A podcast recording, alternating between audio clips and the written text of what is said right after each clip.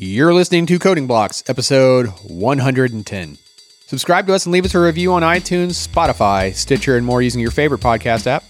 And check out codingblocks.net where you can find show notes, examples, discussion, and a whole lot more. Send your feedback, questions, and rants to comments at codingblocks.net. Follow us on Twitter at codingblocks or head to www.codingblocks.net and find all our social links there at the top of the page. With that, I'm Alan Underwood. I'm Joe Zack. And I'm Michael Outlaw. This episode is sponsored by Clubhouse, the developer friendly project management platform, and Datadog, the monitoring platform for cloud scale infrastructure and applications. All right, so in this episode, quickly, we're going to, well, no, we won't quickly do this, but quickly, I'll tell you what we're going to do in this episode. we'll be continuing on the pragmatic programmer. And in this time, in this one, we're going to be talking about basic tools and, and why text is important. All right, and first up, a little bit of news here. So, big thank you to the reviews. Uh, iTunes, we got Breakpoint Won't Be Hit and Symphonic Picture. So, thank you very much. And from Stitcher, we have Arnon. And and you know what, man, that breakpoint won't be hit is so frustrating when that happens, isn't it? yeah, yeah. Like I think every one of us felt a little bit of pain when we read that name or when you heard it. We're like, ah, yeah, really? I feel it, brother. That's rough. Um, all right. So the the one thing that I want to point out, so Joe Zack does a lot of the the newsletter contest type things that we send out, and if you're not a part of the newsletter, I recommend it. We give away a lot of software on there and other things. So uh, like the one that we just did was a JetBrains contest, and he, and he did something really fun with it. He's like, "Hey, tell us what is a great motivational song for you." And so I thought it'd be fun to take the all the responses we got from which were a lot, and try and create a Spotify playlist with all these songs, right? And uh, it's surprisingly birdshot. There's stuff. there is stuff everywhere. Like it, it reminds me of kind of like what my playlists are, right? Like there there might be some really mellow song, then there's going to be some hardcore gangster rap, and then maybe some heavy metal. So it I, it felt very much familiar to me, but I, I, highly recommend it. We'll have a link in the show notes here. You know, go check it out. I, I found some new uh, bands and, and songs that I'd never heard before. Some of them I really like. Some of them I was like, eh. But you know, it, you'll probably find the same thing. So I'm not completely done with it. Hopefully, by the time this drops, this one releases, I will have them all in there. I will tell you that um, one of the songs, "Eye of the Tiger," came up so many times. like I almost started keeping a tally of it because it's like, oh, hit that one, that one, and "Don't Stop Believing" by Journey also made it a lot. So we've got a lot of people from the 80s era that were adding these songs in here or 70s. I, I, didn't see any Rage Against the Machine in the list, so I'm going to have to disqualify this whole. I haven't put my entries in yet. Oh, okay. so, yeah. So, uh, yeah, I think the three of us need to come. Oh, all right. I feel like Killing in the Name of should be somewhere. That's a really good one. Um, so that gets you that gets you pumped up and motivated. We, we should put us all on the spot. So yours is killing in the name of. What would yours be, Joe? I'm sorry, I got Steal It from Critner. It's just too good. Uh, I'm gonna go with uh, Ashley O's Oh Honey. no, no, no. You gotta come up with your own. That's not fair. Hey, oh, I'm sorry. This is just so good. Like I'm on a roll, achieving my goals. It's just too good.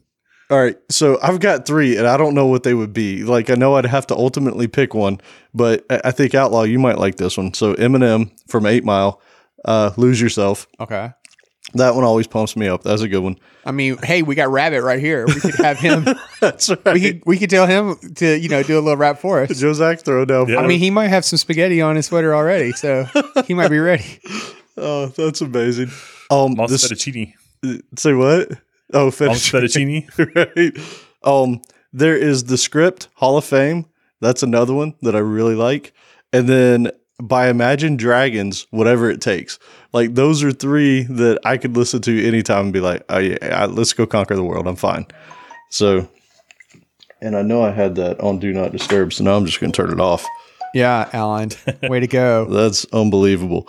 All right. Who who leaves their phones in like regular mode when it's time to record? It was on Do Not Disturb. I mean, surely I did not forget to do that as he as he clicks on his watch and his phones.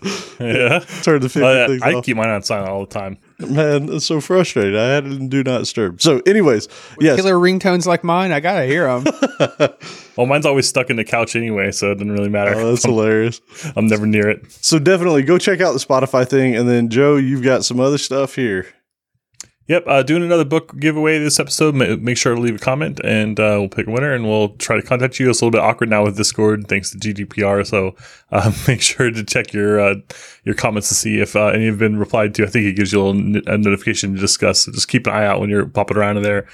Uh, I've had a few people not know that uh, they've been contacted. That they don't they show you the email address anymore. Wait, oh, that's what you mean by thanks to GDPR? Yeah. Yeah. Okay, I was like, wait, where are we going with this? What's the? yeah, I have no way to see. Yeah, so uh, there's a few people that have won uh, in the last couple months that uh, presumably don't know that they've won. so Yeah. you should uh, come on, come back to the site, leave a comment for this episode, and hey, maybe you won one last month. And if you don't know what GDPR is, that's some good toilet side reading. Just Google it. Side reading. Isn't that when you do all your reading? I don't know. Well, I think there's a there's a different term for it though. I've never heard it referred to as toilet side reading, but I guess if we Uh, want to jeez. keep that clean tag on iTunes, we won't say it. Yeah, no, we'll, we'll Yep. keep it in toilet side. All right, what else we got? Uh, I also want to mention that I'll be uh, speaking at the Daytona Devs meetup in July. I don't think there's a date yet, but it's going to be late in the month, so probably around uh, maybe the 30th or something. So uh, you should come check that out if you live in around uh, Daytona, Volusia County. Hey, what, what's the topic? Oh, that Oh, part doesn't matter. It's Daytona. I'm just talking. I mean, here's the thing: like, there's a little bit of jealousy. I'm not gonna lie, because every one of his talks are like some place that sound like really cool. You know, it's like, oh, hey, here's another beach destination I'm going to do a talk on. What's the talk on? I don't care. It's at a beach. Yeah, it's it is super cool. It's really cool. But yeah, like the topic really doesn't matter. Like, as everyone like secretly knows, like the best part about going to meetups is actually just like the talking before and after. Sorry, no offense. Usually everyone should go and uh, pay good attention to Alan's talk uh, this week. But uh, wait, wait, that's already gone. That's over, right? Yeah, that was last. Yeah. Yeah, oh, that's right. That's in the past. it was awesome. Oh. I'm just telling you right now, it was awesome. yeah, nice. I did one last week too. Then yeah, but what is it? Is it Jamstack? Jamstack, and I'm doing this one, uh, one a new one this week on um, C Sharp for Ja- JavaScript developers, which uh, I think is going to be interesting. And we'll try and get a, a video published for that uh, this this week too. Very cool. All right. So I guess moving in here, we're going to be talking about the basic tools you need as a pragmatic programmer. And and this is a very true statement. The tools can amplify your talent, right? That's that's important. They're not going to make you better, but they can amplify what you're already good at and what you already know. Yeah, I actually like had my own highlights and notes in the book for that part because when they were saying like you know the tools uh, amplify your talents, and I'm like, well, they're going to only amplify your talent, and you have to have the talent there. But I mean, I get what they're going after here, right? Like, uh, I mean, you kind of have to know what you're trying to do before you know. I mean, the tool isn't going to just do it for you, right? That's true, except for like if you think about things like ReSharper, it definitely. uh, let's let's back up. So You had to still put the thought out, and then ReSharper can make a suggestion. right, right. But I guess what I was getting at is, you remember the first time you ever looked at a LINQ query in C sharp and you just said, "I have no idea what this garbage is," right? And that was a rabbit hole that you go down.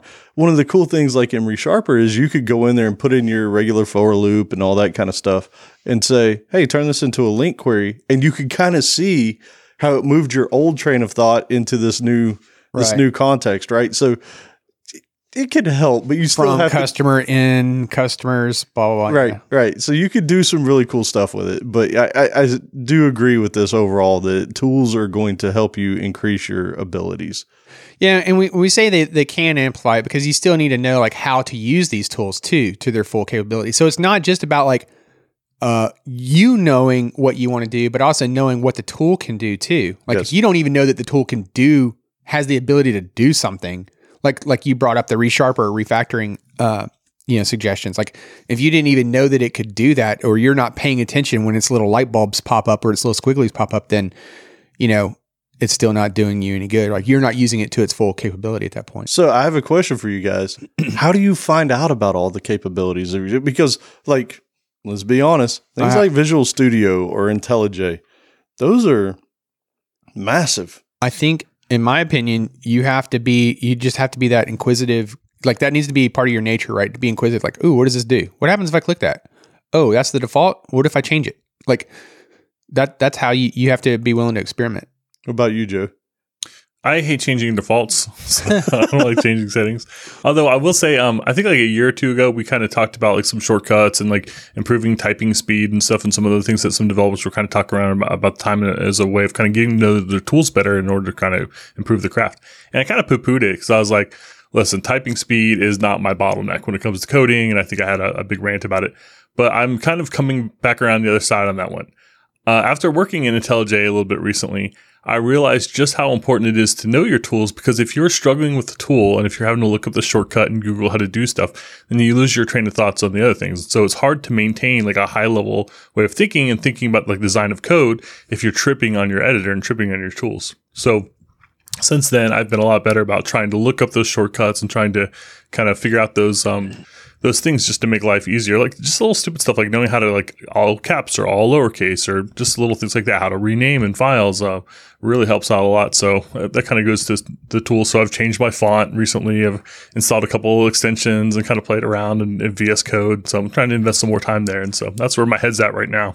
That's cool. I was also going to mention a place that that I didn't used to go to to find these things, but more over time, just because these these tool sets are so huge, I'll actually look at the release notes for for you know uh, a particular version because they'll mention things like uh, you know I dropped something in Slack the other day about temporal tables in SQL Server, and if you're just somebody that's a SQL guru that's you know you've been doing it for ten or fifteen years you're probably not going to look into the to the brand new things that happen because you probably already come up with ways to version your data and your tables and all that kind of stuff and you may not know that that thing exists. So you know the release notes help you at least find nuggets that's like hey wait what is that? and go search and, and find it out you know? Yeah. Yeah it kind of goes hand in hand with like another th- theory that i've had for a long time too but you know like don't be afraid to break it you yeah. know? Like you want to learn your your operating system or whatever like you know, go in there and mess around and if you break it, fine, just reinstall it. Who cares? Like, if you're afraid that you know, like, oh, I don't want to change the defaults because, or I don't want to change this this tool's configuration because of blah blah blah blah blah blah. Like, then it's already some kind of fear, right? And so it's like, don't be afraid to break it because you could always just reinstall it. Yep. Fear only comes from the unknown. The, the more you dig into it, the less you're scared of it because now you're like, you know, the nuts and bolts, you know, the, the way things work. So yeah, the next bullet we have up here is expect to add new tools to your toolbox regularly. You know, I fully agree with this. We haven't done one of the episodes that we'd done in years past where we would go through and, and list off our favorite new oh, tools. Favorite tools for the year, yeah. And it's because, I mean, once you get a pretty decent tool bag with your tools in it, you're not constantly hunting for them. But I mean, if you go back and listen to any of those, we had a lot that You're we already had. Be, though. I know, I know, and that's I, the thing. I would bet you that I bet you that we've found new things. Like we're always uh, giving totally. out tips of the of the week, you know, every episode. So we're always finding something, but it's like instead of saving it for one show, it's right. just getting sprinkled around. Yeah, that's true. But yeah, I mean, definitely always be adding new tools to your toolbox. Find things that oh, a way to think about this, at least for me, is and and uh, we'll probably mention my buddy Ryan Ryan Monster in here a couple of times. Is he wrote an extension for Visual Studio at one point called Glyphfriend, right?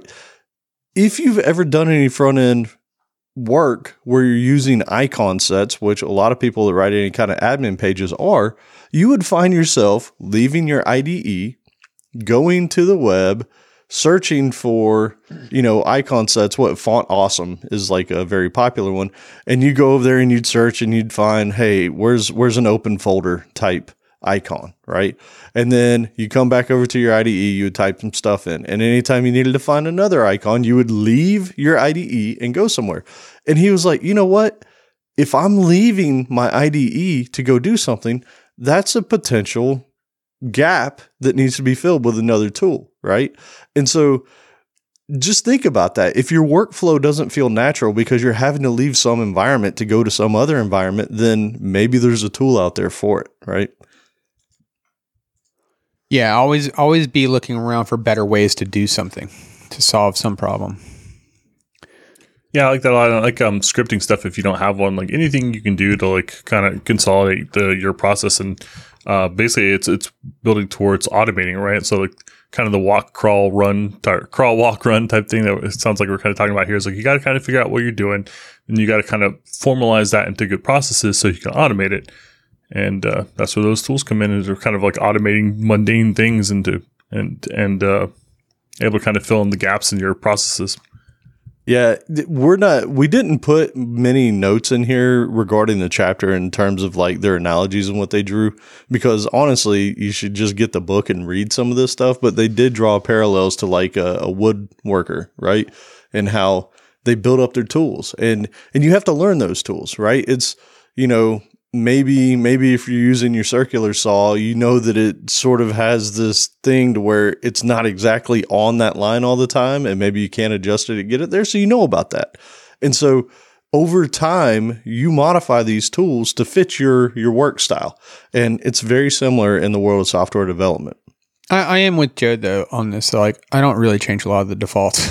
i don't either basically because i don't want the next version to come out and hose everything i've got I mean, I, I'm kind of wondering like where does it draw the lines though? Because like, I mean, I do install plugins and extensions. So does that count? that counts totally counts Or because like when I think about customizing, when I'm thinking about like you know maybe changing key bindings, like you mentioned ReSharper for example, and I, I more often than not, like anytime I've installed it, I would just say like, no, I'll keep the Visual Studio key bindings. I don't want to, even though if I switch to the ReSharper key bindings, which I have done in the past, the advantage there is that then it's the same key bindings and when you're in IntelliJ. right So, you know, if you're growing cross platform, like you have that kind of benefit, which is kind of like one of the things that they're talking about, you know, throughout this thing is kind of trying to stay like keeping that kind of cross platform. They're coming at it from a different point of view. We'll, we'll get to it, but, um, I will say I have modified some things. Usually it's more about my particular workflow. So if I'm working on something that is heavy in parallel or concurrent programming type stuff, then I'll dedicate a portion of like my debugging section of my screen to the parallel threads and and all that kind of stuff, right? So it's it's you very mean just like window layouts? yeah, like window layouts. And Okay, so then that we're counting that. yeah, I've yeah, definitely done that. customization. Yeah, totally. Okay, okay, fine, So- fine. I customize it like crazy. Yeah, so like you know, uh, I'm trying to think of other ones. Like you know, some people have it by default in in Visual Studio. Your Solution Explorer is always on the right. If you go to something like IntelliJ, your Project Explorer is on the left. Well, I've actually taken it a stream further. I don't know if you've ever done this, where you'll have like saved layouts. Yeah. Saved visual layouts. So you're like, okay, well, I'm just on my laptop screen. Boom, you know, go to this layout. Okay, I'm on a triple monitor setup. Go to that layout. Yeah. Or I'm on a dual monitor layout. Here, use this. And that matters. Like all that stuff matters. And like for me, one of them is like the dark theme, right? Like I need a good dark theme. And for me, an IntelliJ Darcula is not that theme. God, no, it's not. It's terrible. like it's truly awful. I think I think if you grew up Visual Studio, you hate Darcula. If you grew up IntelliJ, you love it.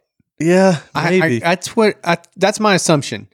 I don't know. There's one. There is a theme, and this should have been one of my tips of the week. But there's a theme in IntelliJ if you have to, ever have to use it called One Dark Theme.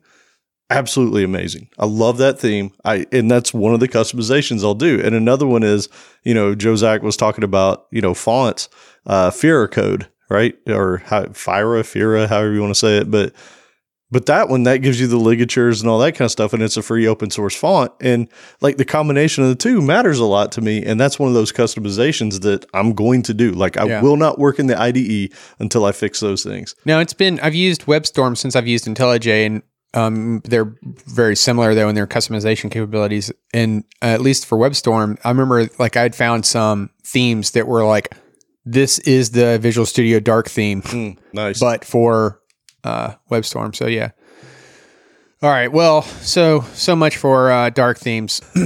we know that it's all about the light theme these days because it's better on your eyes. yes. So one of the things that they point out though is that don't fall victim to adopting only one power tool, such as an IDE, right?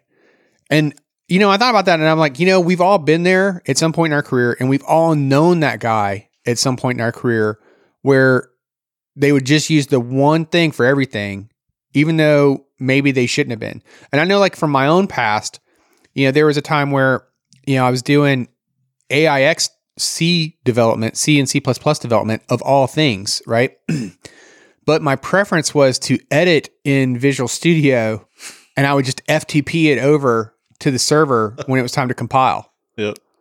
right? Because like I, I, I liked the IDE and I'm like, well, I guess maybe I probably shouldn't have like. There's nothing about anything I just said that sounds lovely, right? The fact that you got to FTP it over to see if like what you just wrote even compiles on that box, right? But Oh, yeah, I no mean thanks. that was that was you know a long time ago. But You ever see someone who uh, who only knows how to use Git through Visual Studio, and then like they need to check something and then check something out? So they're like, well, okay, let me open Visual Studio. Like what? What? It's so painful, man. It, it- oh, it- I, I actually have something similar listed as a as a um you know example to that later. But you know what? I mean, I think I think maybe we all lived in a world, it, all three of us, maybe at one point where truly it was the IDE. Like there was one IDE you spent like a majority of your time in. But I'd venture to say with like the onset of tools like Visual Studio Code, uh, Atom, Sublime Text, that kind of stuff, I'd venture to say that people definitely have things that they prefer to do in one versus another, right? I think that just the fact that a lot of these tools have become more freely available over time and they're so powerful has really opened up this world a lot. You mean you mean like I'll use this tool for my JavaScript and I'll use this tool for my C sharp and this tool for my Java? Is that what you mean? Maybe, or Okay. just, or So instead of using one tool to rule them all, you're gonna you're gonna use like your specialized tool. So yeah, you're not gonna try to you're not gonna try to use your your jigsaw when a, when you need a circular saw. right. And it may not even be language specific. It might just be text manipulation. Like I've found over time, like I love the regex capabilities in Visual Studio Code.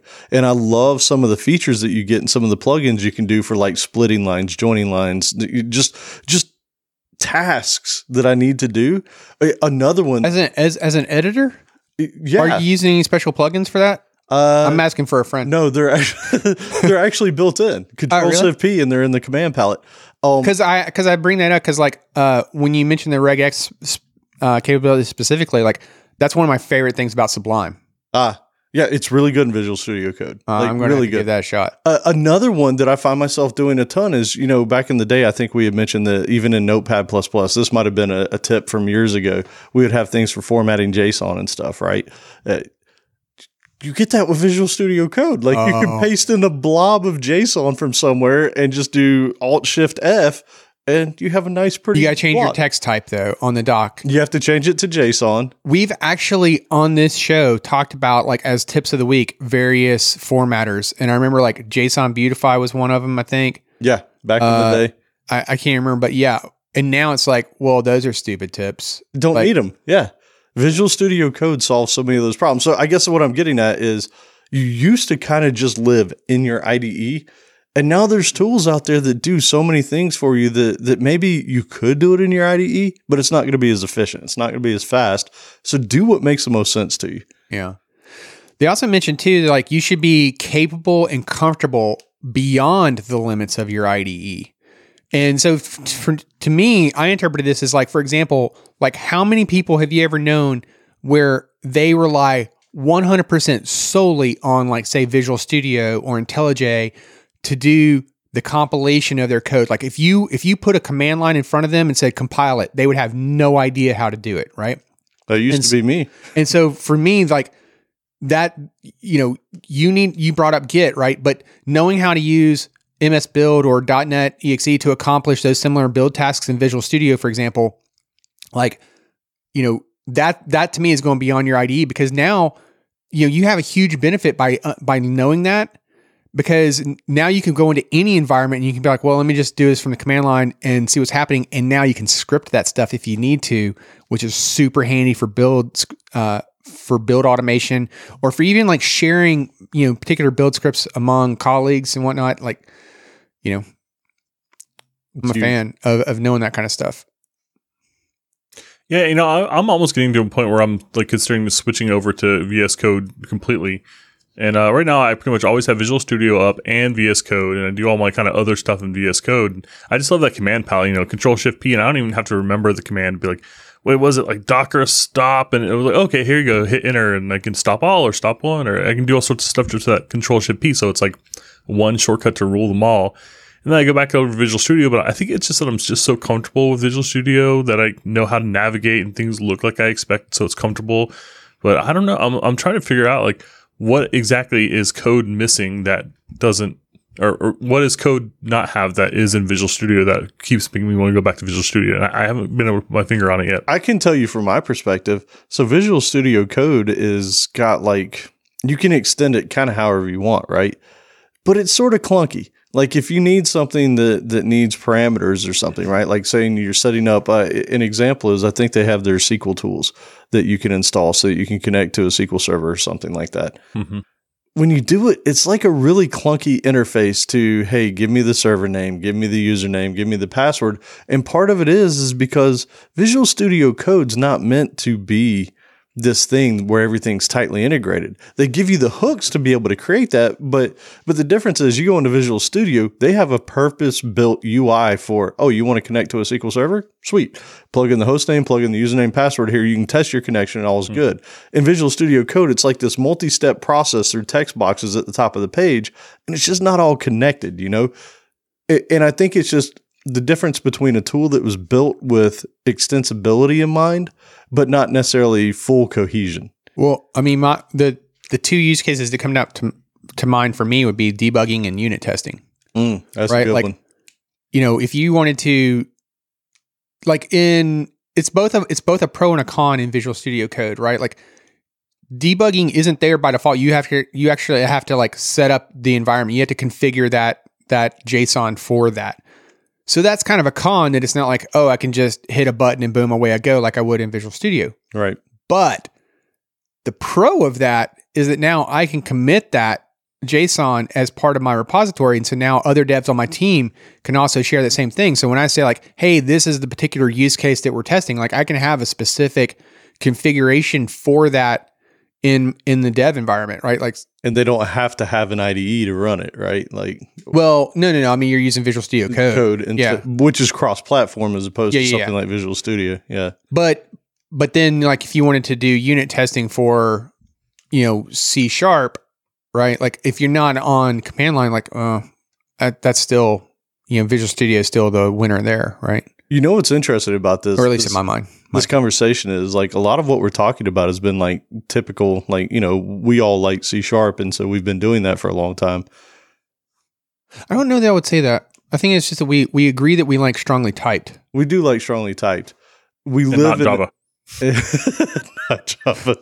Um, uh, Java is definitely more typing. Poor Java. Um, but what I was going to say is, did you guys notice, like, with the switch from .NET Framework, which has been happening for a few years with .NET Core, a lot of the samples or a lot of examples that you'll see people do nowadays is using command line. Back in the day, when Mhm. people were creating a .NET application, it was open up Visual Studio, go here, do this, this, this. Nowadays, people are like, they're on the command line, they're like .NET Core build. because they've they've simplified things so much easier now, and this is why like knowing how to use the the you know going beyond the limits of your IDE with Mhm. with Visual Studio, for example, you know before you had the .NET EXE, right? When you only had MS Build, well, you couldn't just necessarily go and and clone a new repository, do an MS Build on that solution or that project file, and things compile right. because oh you have to know to manually go one you need to have NuGet installed Mhm. which isn't going to be installed if you install you know it's not going to be in a path if you Just install the .NET framework, right? so now you're going to have to go and install NuGet then you're going to have to go and uh, NuGet restore everything and you're going to have to know what repositories or whatever like eh, that was kind of a pain but now with the .NET exe you could just be like .NET NuGet restore Mhm. or hey, you don't have to do that.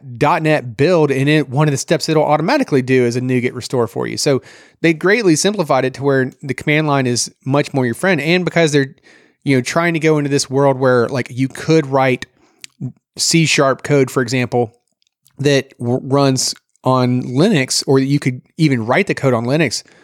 And they kind of forced to like Get You- away from the GUI.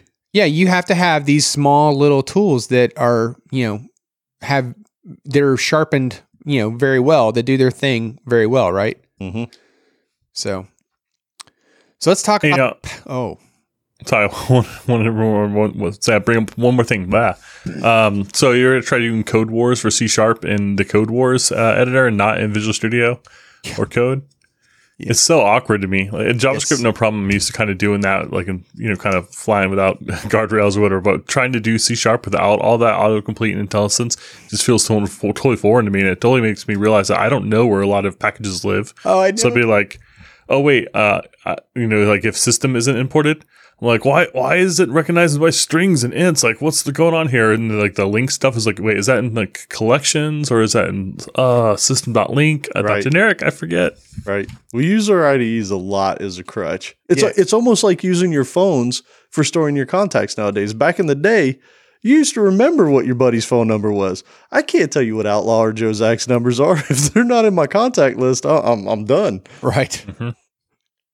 No, that, that's a that's a great point. It's a great analogy. Uh, yeah, I mean, like uh, as he was saying that, I was trying to think of like um, one that, that comes to mind often to me because it's like not one that you would use that often, but the trace trace dot write line or something like that. You're like, oh wait, no, I got to add a using state before it. Where is that one? Is that in dot system diagnostic. dot? Diagnostics. Yeah. Yeah, yeah, it, it- but you have to think it's not it's not that that built up muscle that you used to have when you typed it all in yourself, right? Well, and especially you can get like super lazy with Visual Studio, Oh, where like if you know if you know a class or method name, you can just go ahead and type it, and then it'll give you the squiggles, and then you just put your car- put the caret on it, and then control period, and then you'd be like, "Did you mean to add a using statement for this?" And you're like, "That's the one I meant to add. yes, yes, I did. Go ahead and add it." Who's the Yeah. boss? That's right. You ever do that and uh, it gives you like two choices and you're like, I don't, I don't know. Let me try this one. Oh, Like, yeah, You do definitely. like point. It'd be like, do you mean system dot drawing or system dot? I forget what the other one was. And I'm like, uh, let's try this one. I think it worked. We're about to find out. yeah. yeah. Don't do that. It's programmed by coincidence. I like it. So, all right. So now we're going to talk about the power of plain text. And so the authors make the point of saying that the best way to store knowledge is plain text. And uh, plain text is printable characters can be read and understood directly by a person. And we gotta remember this is pre Markdown. Well, No, no, no, necessarily. No. Yeah, they they start going into this a little bit deeper, but like one of the examples they gave that that we kind of munched to our own is if you see something that says input 245 equal 46 AB, some sort of hex or other garbage code, like that's not readable by a person. Technically, it's text, but it's not plain text that a person can understand. That tells you nothing about what's going on there.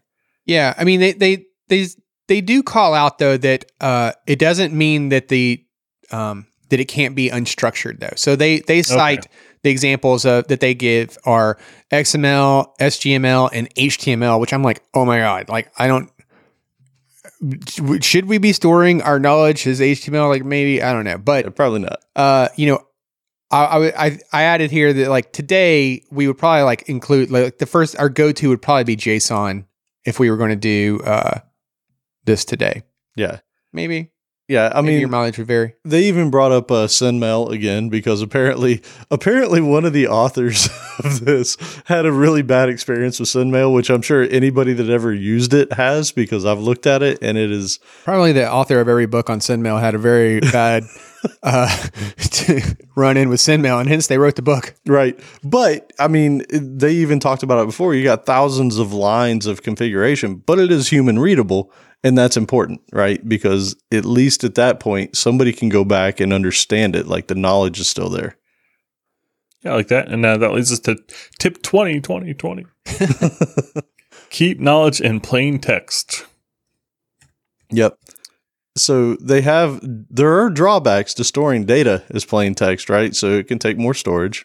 I this was probably a bigger deal back then Well, no, I think it would still be a big deal today. Even I mean, imagine on a small device maybe or something. small device, but even at scale though, like think about like a Google or a Facebook, right? Like, I wonder, you know, do you think that they're storing everything in plain text? No, no, no, but the original code probably, right? So, But we're talking about data though. oh yeah, good point. Good point. Yeah, no, you're right. I mean, I know for for instance like Kafka, Kafka will con- convert stuff to binary so that it can faster stream and compress and do all that kind of stuff. So, I mean, Postgres has like, you know, we were we were talking about JSON. Postgres, you know, JSON is a first class citizen in Postgres, but there's also a binary form of it, yeah, specifically because it can, BSON is what they call it, right? uh, it's JSON B. JSON B. Yeah, Okay. it, it specifically so that it can take, uh, you know, less space and be more performant. Yep. So that makes sense. But there's another downside too, and this kind of makes sense if you think about it, is it could be more CPU intensive because it's parsing text now. So Okay. I mean, those are downsides, but mm, you know, depending on the use case, like you said, if it's a cloud compute type thing, you know, maybe maybe those you do have to say, hey, we're not doing this because it just doesn't make sense.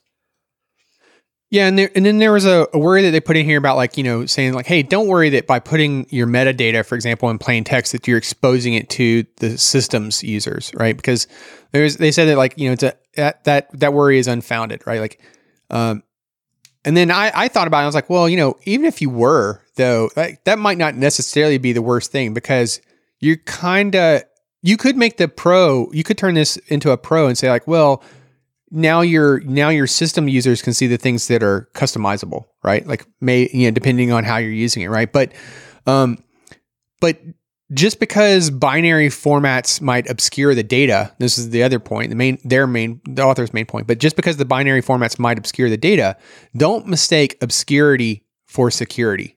Right. Because if you know what's actually doing the interpretation of that binary, then you could potentially take it over and do what you want with it. Yeah, and and you've heard that you've heard the phrase like security through obscurity. It's Right. not secure- security at yeah, all. I mean, it, it's not like so.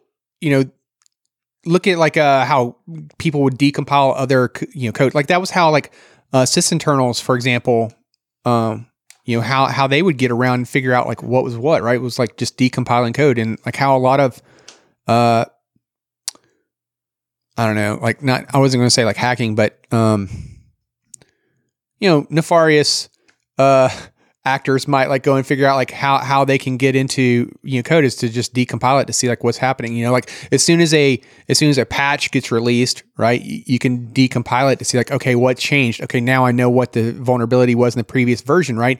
So yeah it's obscure because it's in a binary format but that's not security Hey, I do want to bring up something here, be- only because I had a conversation about it this week. Is we talked? It's been a long time ago. I don't remember what our OWASP episode was, but there was this whole notion, and I think it's called an enumeration attack. I can't remember if that was the Yeah. actual term for it, but the whole the whole idea that like if you have a web page, let's take it for example, just because it's easy to see, and let's say that you have an edit profile page on there and you click that that link to go to edit profile and it shows number one up in the top right? Id equal one. Okay well you know that there's an id stored behind the scenes that is likely the number one? And so what a hacker would typically try and do is plug in a two up there and see if they could get to that user's profile and so on right? So what i wanted to point out is like there was this discussion about ids and well if you make something a unique identifier, a GUID, a UUID, it's called different things in different languages. It was said that, well, that's just security through obscurity. And I disagree with that because that's not what that is. You're trying to avoid an enumeration attack, which is number based, right? Mhm. And so by going to something that is a string that I forget what the what the um, chances of duplication or even finding one. It, it's it's crazy low. It's a different thing, right? Like you're not trying to obscure security. You're just basically saying, "Hey, I don't want to give somebody the ability to just loop through a bunch of numbers and try and hack the site."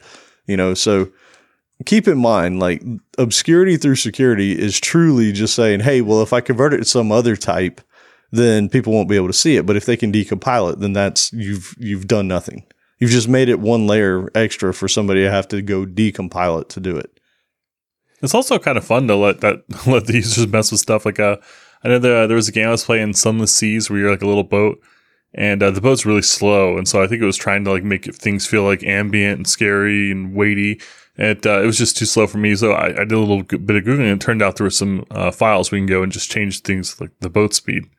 So it changed it into a very different type of game. It was like a racing game. That's why I was able to, to up the speed of the boat a lot. And that changed the game. It was just kind of fun to like, you know, after you do that, of course you think like, well, what else can I change? And so you go in there and play around. A lot of older games used to have to have like an ini file. Remember those like dot .ini? Uh, INI. you can go there and mess with all sorts of stuff. Dude, Windows had a dot .ini file. Probably still does, I'd imagine. It, you know, Maybe. There was a the GUID thing came up just recently. A friend sent it to me, and I, I don't remember what the number was, but he was like, "There are so many unique GUIDs that like every person on the planet could have this number to themselves." And it was like, you know, I think it was like a seven hundred billion number or something like that. Like I forget exactly, it, or actually it might have been higher. And so I was trying to find it, see if I could. So you you brought up the OWASP. That was episode four. We really need to do another dang. OWASP article. I would love to do another OWASP one, but uh, I was trying to find out like, well, how many unique GUIDs are there? And I was hoping to find the thing, the stat that he found. And I did find this one Stack Overflow answer that quotes Wikipedia. And any number where you have to do 10 to a power, you already know it's like stupid big. And like, I can't even fathom what this is going to be.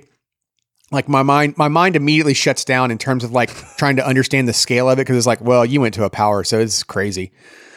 But uh, the quote is while each generated GUID is not guaranteed to be unique, the total number of unique keys, which is 2 to the 128th, or they also call it as, or 3.4 times 10 to the 38th, is so large that the probability of the same number being generated twice is very small. For example, consider the observable universe, which contains about 5 times 10 to the 22 stars That's way less. every star could then have 6.8 times 10 to the 15 universally unique GUIDs. Golly, man. So basically, it's super low probability. That Yeah, there's gonna- just so many. And actually, even it's really it. funny. There was like one one guy says like because the question was like, is a GUID unique 100% of the time? And like the first comment, the top rated comment, not answer, but comment, the guy says, no, not. Not hundred percent, just nine nine point nine nine nine nine nine nine nine nine nine nine nine nine nine. He's got like eighty nines. That's awesome. Oh man, this hurts my soul though, because like I know, I know, I've heard this a million times. It's like number of stars in the sky. What are the chances of getting sun twice? But it still just feels wrong to me. Like, doesn't it? Like, just have you ever heard of the birthday paradox? yes. Yes. Like, there's 365 days in a year. So, what are the chances that two people have the same birthday? And so, what's crazy is I just looked it up, and uh, as you imagine, like, okay, well, there's one people or there's two people. What are the chances? Like, not very good that they have the same birthday. You go up to 10 people. What are the chances? And there you get about 11% with 10 people that two people have the same birthday. in the same But room. check this yeah. out. You go up to 70 people. Now, what do you think the odds are of two of those people having the same birthday? Two or more having the same birthday? 70 people? I, I'm going to say 95. 99.9. Wow. Yeah. You cross into the 90s uh, right around 40 people. That's crazy. I know that's I, I mean obviously 365 is a lot smaller than, you know, the number of stars in the sky. But still it just I don't know, it just hurts my soul to think about it. Well, let's put it this way: when we talk about how many combinations there are for GUIDs, it's a number with twelve commas. I don't even know how to pronounce the number. Yeah, because once you go past 10 commas or 9 commas, you're you're already past decas. Well, So- nine commas, like wait, so hundreds would be the first. Oh, wait. No, you're then right. you're into thousands for the second, yeah. uh, millions, then billions, then trillions. And once you get to trillions, you've only got four, a total of four commas. Right. So, no, yeah, you're way past There's still eight more commas to go.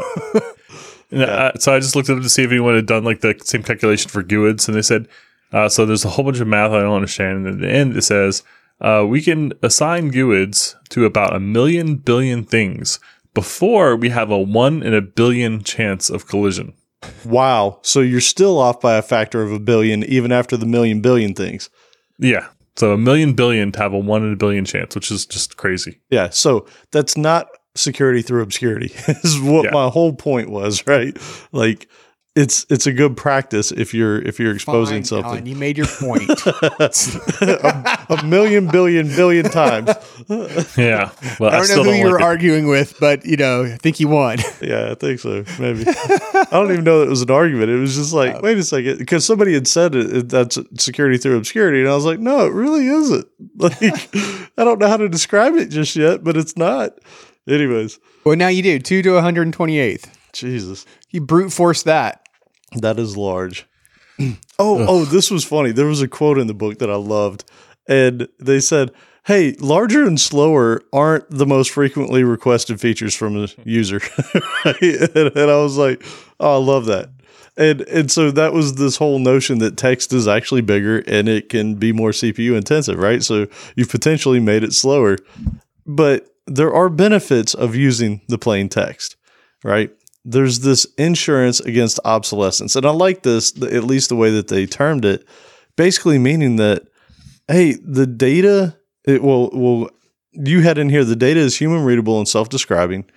It'll also live or it will outlive all forms of the application that created it. So, so basically, well, all other forms of data. Okay, yeah, yeah. So I had actually. let me like let me state that over to make sure yeah. that that's that point's made.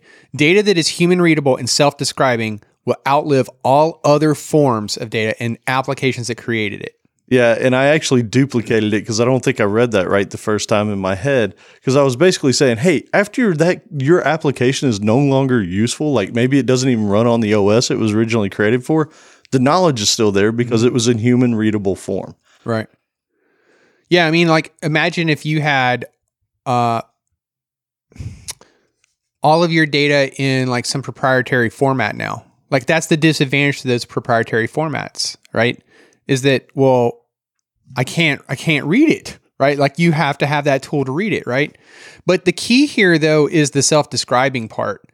And um you know, this is kind of similar to the example that you stated earlier, but I had this, you know, string here. So if we have a string that says AMZN 888 280 43331, uh, well, I might have said too many threes there, but um, you know that doesn't really help you understand what those are, and that that is that nothing in that string jumps out to you immediately as a phone number. Right. But I just gave you the phone number for Amazon customer support.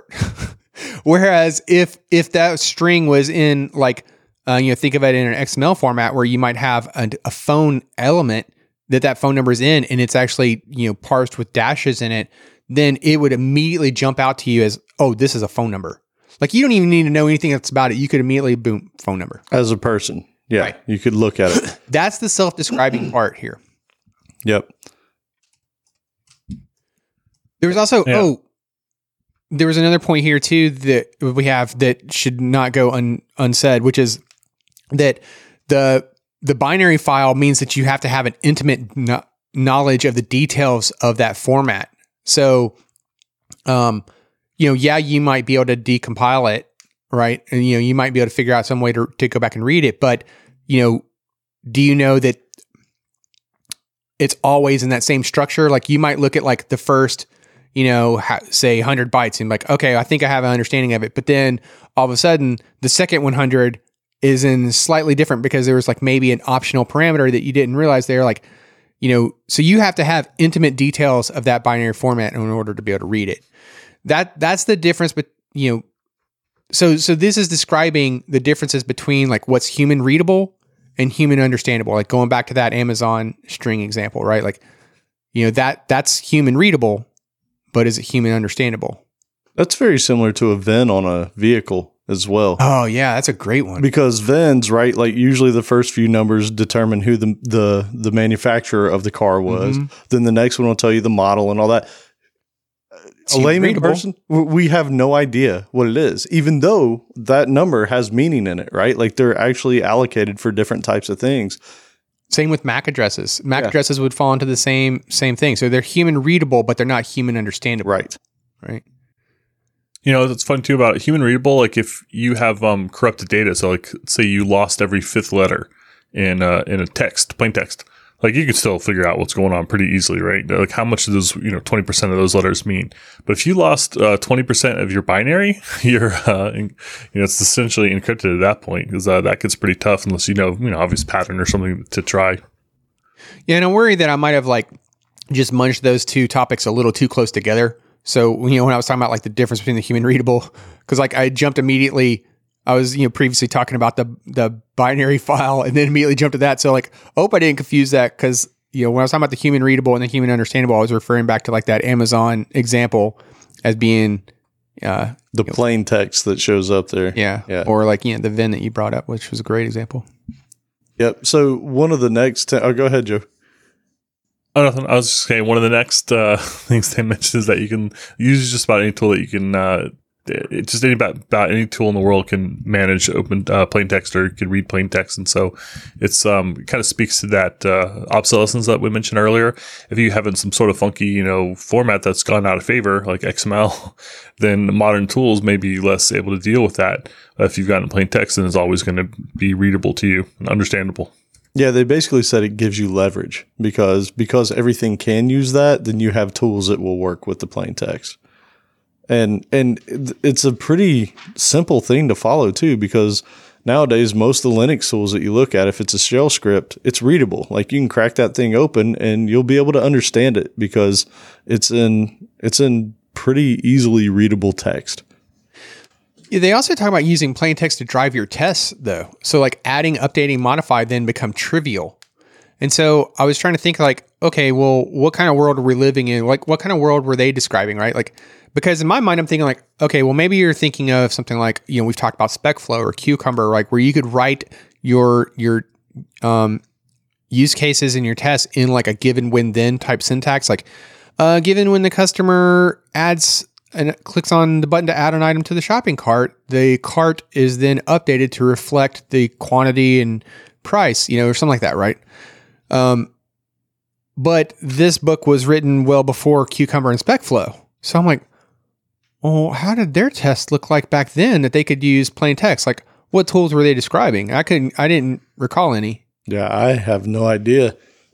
I was even thinking that, you know, and we, we talked about a long time ago, like one of the reasons why you wouldn't use the Microsoft test runner, at least back when we talked about this, was you couldn't have multiple inputs, right? Oh, yeah. So even maybe it even just means being able to plug in multiple data inputs right above your test so that they can be you know, easily understood there. So now we're calling code as plain text then? Maybe, yeah. If it as long as it's is it's easily understandable, right, for where it lives. Hmm. So I don't know. Yeah, I, I was curious too on that one. Kind of speaks back to DSLs a little bit, where uh, I like the idea of like you writing the text in like something that's human readable and keeping that out of code. So like, yeah, sure, you know, like a C file, like a C code file is going to be human readable and understandable to programmers, but not it's not as easy to read and understand and modify as plain text if you're able to kind of extract, abstract that stuff to a more specific language. Yeah. So they also you know go on to like the advantages of using plain text as your standard. And uh, I want to highlight that word. You know, using plain text as your standard across heterogeneous environments can outweigh all of the drawbacks. And when I read that part, I thought like, okay, well that makes sense because if you think about like how wildly popular JSON has become for exactly this thing, right? Like our front end is sending back requ- JSON requests back to the back end, or the back end is responding back, oh, you know, to the front end with it. I mean, heck, we even just mentioned Postgres being able to, you know, send and receive JSON as a first class citizen. So now your middle tier can go back to your database with JSON to and from, right? So like, like that's all three layers, you know, of of a typical application, and not to mention like any like little ancillary parts that could uh, be used, or even using JSON as configuration, right? Nope. You know, it's funny. I think the reason why JSON has gotten such popular adoption first was probably JavaScript, just, just straight up, right?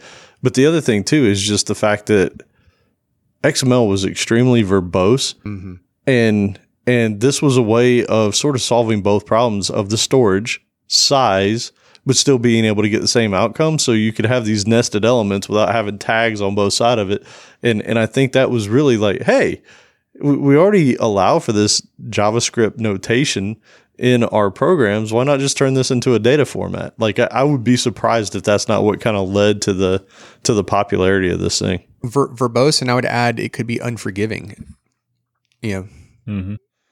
Well, that was also one of the good things about XML too, is you had these yeah. schemas, right? Which I think there's now these JSON schemas as well. I just don't know that they're as widely adopted as what like XSDs used to be. So, yeah, I don't like YAML. the world. How do you guys feel about YAML? We, we just need to live in a. We just need to accept that we as a as a society don't want rules so stop trying to like put your XML schemas on us or you're J- trying to like start a JSON schema because we just don't want it. We'll just come out with something different that doesn't have all of that baggage. So your comment, Joe, is, I think, Uh, and I don't know where I stand on this. I really don't. But YAML, it's funny. So I've been I've been deep diving Kubernetes recently, and Kubernetes actually supports both YAML and JSON, but they recommend using YAML because it's easier to read and understand. Yeah, it's less punctuation. Yeah, there's not all these these curly braces and brackets and everything everywhere. It's just hey, this is the configuration. So I'm torn on it, man. Like I kind of like it because it sort of reads like a book. Mm-hmm. But on the flip side, it really irritates me when I just didn't have a space in there where I needed a space, right? Like, because usually it's not clear to you or it's not Yep. that obvious. So, whereas it would have been if it was all braced out, but then you have just a very noisy page for what can already be a really long YAML file. Like, basically, just think about you have your, your nice YAML file, you're going to double it in size by the time you wrap all those curly braces and everything around every. So, I don't know. I just how many times have I had a mistake because I pasted something in and it was at the wrong level of indentation? Right. You know, that's what kills me. And uh, Python drives me nuts for that same reason. it's just easy to make mistakes like that. And like with JSON, I'm so used to being able to collapse stuff and expand stuff as I want. So I, I feel like uh, YAML, I get it. Like I get why people like it better, but JSON's kind of like that that nice in between between like readable and also usable. So, so in other words, any kind of um, syntax that is based on white space really is what you're you're anti. Mm-hmm. Yeah, I'm not a fan. Uh, there's things I really like about Python, but it's always been irritating to me to the whole white space thing. Yeah, I, I'm I'm on the fence. Like, uh, I don't know. Like, there's some things in YAML that that just aren't obvious. Like, if you have a collection of things, you put a dash in front of it. I never knew what that meant. like, why did they put a minus here and they didn't put one over here? Like, I- it's it's an array of data, which Thanks for making that obvious to the rest of us. right. So Yeah, I didn't know that. See, there you go. So it, it's just, I don't know, but it, I guess in fairness, that's kind of what you hit when you deal with any kind of language or or structured data. Like you've got to learn the rules of it. So I mean, maybe it's just because I'm not as used to it that I, that I have these weird feelings about it. But I don't know. It's useful. It is easier to read. And then, and then usually, I think Joe, you take these because these are some of your favorite parts of them. So you want to hit this one? Yeah, so the challenge here is to design an address book format using a binary representation and then translate it to XML. Then, in the subsequent version, add a variable length field for directions. They basically wa they basically wanted you to find out how difficult it was to do things in binary and then convert it to a human readable type. Well, and the versioning and extensibility. Uh, yeah, so so so that subsequent version is like that's a key word there. because you can't diff it Yeah. in a meaningful way.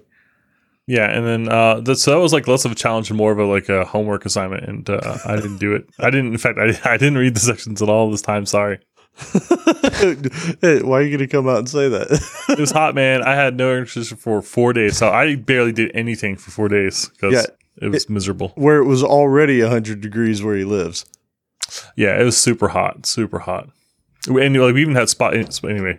It was very hot, even with uh, the things we did to make it not be so hot. This episode is brought to you by Clubhouse.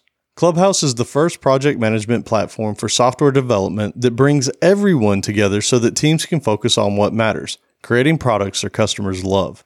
While designed to be developer first, the UI is simple and intuitive enough for all teams to enjoy using. And Clubhouse is truly built for developers by developers. You can tell because they've done things like sprinkle Git tips throughout the UI, and they make a big point to highlight open source projects that integrate with them. And they're always adding new features. Like just recently, they added the new Android app for Clubhouse where you can view spaces, dive into your stories, track your epics, and see your activity all from your favorite Android device. And Clubhouse recently launched the Clubhouse community, where you can connect with other software engineers and product managers using Clubhouse. With a simple API and robust set of integrations, Clubhouse also seamlessly integrates with tools you already use every day, like Slack or GitHub, for example, getting out of your way so you can focus on delivering quality software on time. Sign up for two free months of Clubhouse by visiting clubhouse.io slash coding blocks. Again, that's clubhouse.io slash coding blocks. Get your first two months free and see why companies why like Elastic, FullStory, and LaunchDarkly like Clubhouse. All right. So now it's that time of the show where we ask you if you haven't already and and you've been enjoying the show, please do take the time to go up and leave us a review. We've got a nice little page set up that makes it easy for you. If you head to codingblocks.net slash review, we have links there for Stitcher where you don't have to have an account or iTunes where I think you do have to have an account. And which that we may be changing this, guys. Isn't iTunes, iTunes going going away away. pretty soon? Yeah, but I mean, they're not getting rid of podcast connect thing though. Oh, not No, they're Connect, kind of but splitting it up though, right? So there's like music and then podcasts. Oh, you mean like where, changing the, where it's going to go. Yeah. the So links? yeah. Oh, okay. I see where you're going. Yeah, that's interesting. But at any rate, yeah. So for those that have left a review, like seriously, we really appreciate it. It's it's awesome to get the feedback and, and read all those things, and we take notes of them all. And Dang it, Apple. Now we're going to have to like rewrite our whole script here. We can't right. say like find us on iTunes. well, it looks like Outlaw's going to go back and edit 109 episodes. That's Ah, good. so- no. So so yeah, no, seriously, thank you for taking the time to do it. And if and if it sticks in your mind, please take the time to do it if you haven't already. And and share us with a friend, right? Like tell tell a fellow developer, like, hey, go check this out. You know, I was I learned something here, or, or maybe they made me laugh. I don't know, whatever. I like how you like said fellow developer. Like, I mean, you can tell your mom, but that doesn't count. yeah, she, she's not gonna care so much. Well, Maybe. she might. She might write code. she might. She might. So yeah, thank you. All right. So, with that, we head into my favorite portion of the show. Survey says. All right. so, back in episode 107, we asked, What is your preferred type of language to spend most of your day in? And your choices were dynamically typed languages like JavaScript or Python. I can't be bothered to compile. I catch my errors at runtime. Or statically typed languages like Java, C, or C Sharp. I'd like to say that my errors are caught at compile time, but sadly not always. Or functional languages like Haskell or F Sharp. Here's a quarter kid, get a real programming language. Or lastly, SQL. If you're not working in sets, you're wasting your time with one offs. All right. So, Allen, I think it's your turn to go first. So, Haha. what's your choice? Man, I'm, I'm trying to think about our audience. And so when we started off the show, we called it .net for a reason. That's changed over the years. Mm-hmm. But I'm going to guess that most of our folks are probably strongly typed people that want that statically, you know, compiled stuff. So I'm going to say statically typed. And I'll go with 40%. okay. 40%. I think I like live in the first world though. Dynamic and yeah, I catch my errors at runtime. But Uh, yeah, I'm gonna say static as well for the 41. percent oh, you suck, man. It's your turn to lose this time. It's the curse of John lives on. You know what's gonna happen? We're both gonna lose. Watch this. yeah, All right. So, uh, both of you pick statically typed languages. Allen at 40%, Joe at 41%. And the answer is statically typed languages for the win. At You're both the way off. like way low really. or way high. 71.5% Whoa. Wow. of, of the of those that responded picked statically typed. wow. We should have put TypeScript in here too, just to make people conflicted about whether or not that was really a thing. Yeah, Mhm. yeah. But I do agree though that like part you know out to a larger audience though, uh, you know like us, if this was a Stack Overflow thing, not you know us, then it might have different results, right? Like, I think dynamically we'd start rising up the charts there. the rise of Python is insane, Right. right? Huge. hmm Uh, there was actually an article I was just reading the other day on that from like a Stack Overflow or something like that. I can't remember the name of the article, but yeah. So I mean, like languages like JavaScript and Python are just well, you know, Python's still growing wildly in popularity, but JavaScript has definitely uh, made a name for itself in like the last, let's say, 10 years, right? Where it's grown wildly in popularity. So clearly, there's some love for the dynamic languages. You know, it's Oh, we did funny- say preferred. Oh, ah, That's true. I don't know, man. I, But I a would lot of people like the flexibility of not being tied down to that, right? I think that was the the huge popularity bump for Ruby for a long time, right? Like just that. Well, even the fact that in like a lot of these languages, the compiling happens at the time. It's like just in time compiled when you Right. go to execute it. So there is no like, okay, let me write my code. Now let me compile. Now let me run it. Instead, it's let me write it. Let me run it. And did it did it break? I don't know. Right? Did yeah. it work? Yeah, it's I, I- I think that Node.js had a lot to do with JavaScript becoming as ubiquitous as it has over time, right? Like before that it was like, oh, it's browser stuff. Mm-hmm. After that it was like, oh, this can run everything, right? Yeah, that's interesting. No. But I mean, do you okay? Let, let's put on our prediction hats here. Do you, in say the next ten years, predict that JavaScript will fall from grace due to technologies like WebAssembly? no. Yeah, I'm all in on JS. That's where my my bet is. I think that what we'll see is kind of the same thing as today. Like people want that bare metal speed, but they don't want to have to write in that bare metal language. So I think what we'll see is we'll see a lot more of these transpilers that take your your JS code, kind of like what we saw with with native stuff now, right? Like you've got things like PhoneGap and you've got things like you know all the Corona SDKs and all that, where you can write it in the language that you know and love, and it gets turned into the into the bare metal bits. I think that's what we're going to see in the WebAssembly world. That's exactly saying then that you wouldn't write it in JavaScript. No, I'm saying you would write it in JavaScript, and there'd be a transpiler to turn it into WebAssembly for you. Well, then what's the point?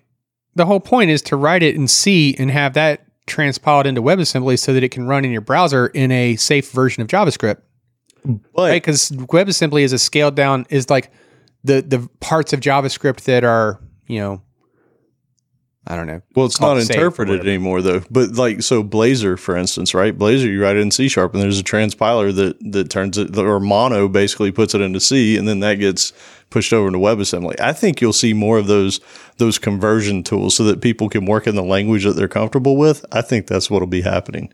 I don't know, man. Like, uh, I think I think WebAssembly is when we, it hasn't taken off yet, Right. in at least in my opinion. But I think when it does, it's going to be huge. I, I, I think so. the ability to reuse the exact same code on the front end and the back end, not a rewrite. Because like today, if you wanted to have some kind of like, I don't know, not an authentication scheme, but uh, let's say let's say okay, how about this? Like if you wanted to, if you wanted to do credit card validation, right? Well, today you would have you could do that in your middle tier, be it Java or C sharp or whatever. But if you wanted to have some form of that also on the client tier, you'd have to rewrite that in JavaScript to do it on the front end, right? But with something like WebAssembly, you have the one bit of code to rule them all that could be used in both places, right? I think that some, I think that that kind of capability, the capability of being able to reuse your code across those environments, that's going to be huge, man. I, I agree. It's going you- you're to talking about crush it. I think. You're talking about a DLL type thing though that Yeah. that currently so what I'm saying is I think that you'll write the code in whatever language you want, JavaScript, C sharp, something like that. It'll get compiled to that DLL through some sort of cross transpilation or whatever, and then you could still share it across. Right. Like I think that's where we're gonna live because I don't think I, I don't think that people love the idea, especially people who've never done it, love the idea of going from something like a C sharp or a Java to a world of C where you're managing memory and that kind of stuff. Like it, it's it's a whole nother set of things that, that you have to worry about. And I don't think people want to go well, down you might road. not. It might not be. It, it might not be C or C right? Because managed memory, like maybe it, it stays in languages like uh, C sharp or Java, where you know memory management is handled for you, right? Like you're not you're not. It's not like uh, Objective C where you're having to like dereference Right. things, you know. But that's what I'm saying. I think I think that things will transpile or compile down to the to the the bits that WebAssembly will work with. I don't know that people are going to have a specific language. I don't know. What about you, Joe? Your, your thoughts? Uh, you could do code that runs on server and client right now with JavaScript, and I haven't seen huge benefits from that. You know, it's yeah with Node. Like it's been nice, and there's- there's been some cool things, especially with the server side rendering that's kind of come around because of that. But it hasn't been like a huge panacea that I think some people thought it would be when like Node first started getting popular. That was a major selling point. But I do think there's going to be a lot of cool stuff that comes along with WebAssembly. I just uh, it seems like there's so much inertia behind JavaScript, and so people learning to code right now, they're probably starting with JavaScript. All the boot camps are organized around JavaScript, and so that stuff tends to stick around for a long time. So I don't know. That's where my, that's where my dev dollars are. Yeah, I think part of that might be though that just like if you weren't already willing to take on Node, you know, i.e., uh, JavaScript as your your engine on the server side, then it was already it was kind of like a non-starter. So maybe that's why some of that reuse that you were describing there, Joe, didn't take off. You know what I'm saying? Because if you're like, no, no, no, we're in Microsoft shop, you know, we're we're on IIS, then it, that's a non-starter for you, right? But you could still be on IIS and serve up WebAssembly, and it's the same code, right? Yeah, So I, I kind of view it as as a little different. But there's still stuff you can't do, like you can't access files, and I don't know how permissions work. So uh, there's still a lot of stuff to figure out with WebAssembly, and I know they're doing amazing things with it. So I'm I'm looking forward to it. I just don't know that it's going to change. You have to specify them up front. Okay, so you do Right. have to change your code. Then you can't just take existing code as is and just drop it over there. There's going to be specific rules around how you have to kind of do this stuff, which is fine. I mean, there's a lot of stuff still being sorted out. To your point, yeah. Right, yeah. Especially around security and being able to run this thing. But like, if they're they're working on being able to use it outside of the browser, though, too. Like, you know, they're looking at this this security paradigm that they're that's happening around WebAssembly as like, oh, this would be cool for anything, right? The ability to just trust any code is executable without like fear that it's going to mess up mess up your uh, your system. If it can be Right. sandboxed in a Yeah. particular way, yeah. So I- like that's a kind of a neat model. Like you know, how could that be applied to everything? So I don't know, man. Uh, uh, I kind of think that uh, you know, I'm not saying I'm not saying uh, it. I- I'm look. I'm not saying I, I wish bad things to JavaScript. Don't don't take this the wrong way. But you know, 10, 15 years. You know that that's a long time for it to last. Man, Yeah. I can't even imagine what technology is going to be in 10 or 15 years. It's it's it's hard for me to fathom that. yeah, I, I do think that like for any new language to come along and kind of take the throne, I think it's got to be ten times better than JavaScript, and that's like That's Python. big. it's definitely not Python. What? I think I think Sean might fight you for that one that there, Joe. I know. I just don't like some Python. I, I don't like the the Linuxy naming conventions in Python. So things like str for string. I don't. I don't like that. I, I liked Ruby better. I know I kind of lost that fight. But. Here's the here's the I found the uh the blog article I was talking about. It's it's a couple years old though, but it's uh the incredible growth of Python and it's a Stack Overflow article. And you know they're they're talking about like just how it's exploded and they're showing like the trend graphs. Here, let me let me share this link with you guys. Yeah, you Uh, have to put it in the show notes here. yeah, yeah, yeah. Yeah. So there it is. But you know, and it's got like the projection of the growth and it's comparing like, you know, here's the here's the projection for like other languages like a C for example. And you know, there's like a marginal room of, you know, plus or minus, you know, like where it could go, right? But for Python, it's like the projection is huge because it's either it's going to continue wildly to wildly be popular or it's going to like stabilize or something, you know. So What is it about Python that like make that makes it better than JavaScript? Is it is it the libraries? Because I know for machine learning it's really popular and stuff like that. But a lot of that is kind of like the library support and how they deal with numbers. I guess is that the main selling point. Uh, I mean, that's definitely a big a big part of it. Um, you know, especially from like a data science kind of point of view, right? Uh, you know, things that are happening down in you know, like they're basically like C code that's happening really fast for you in in Python. But I think it's also just the flexibility of it. Like in a lot of wa- in a lot of ways, like to me, Python is it's kind of loosey goosey like JavaScript is, right? Which is the thing that we, we kind of like about it, right? Like you can just like here, let me get my thought out, right?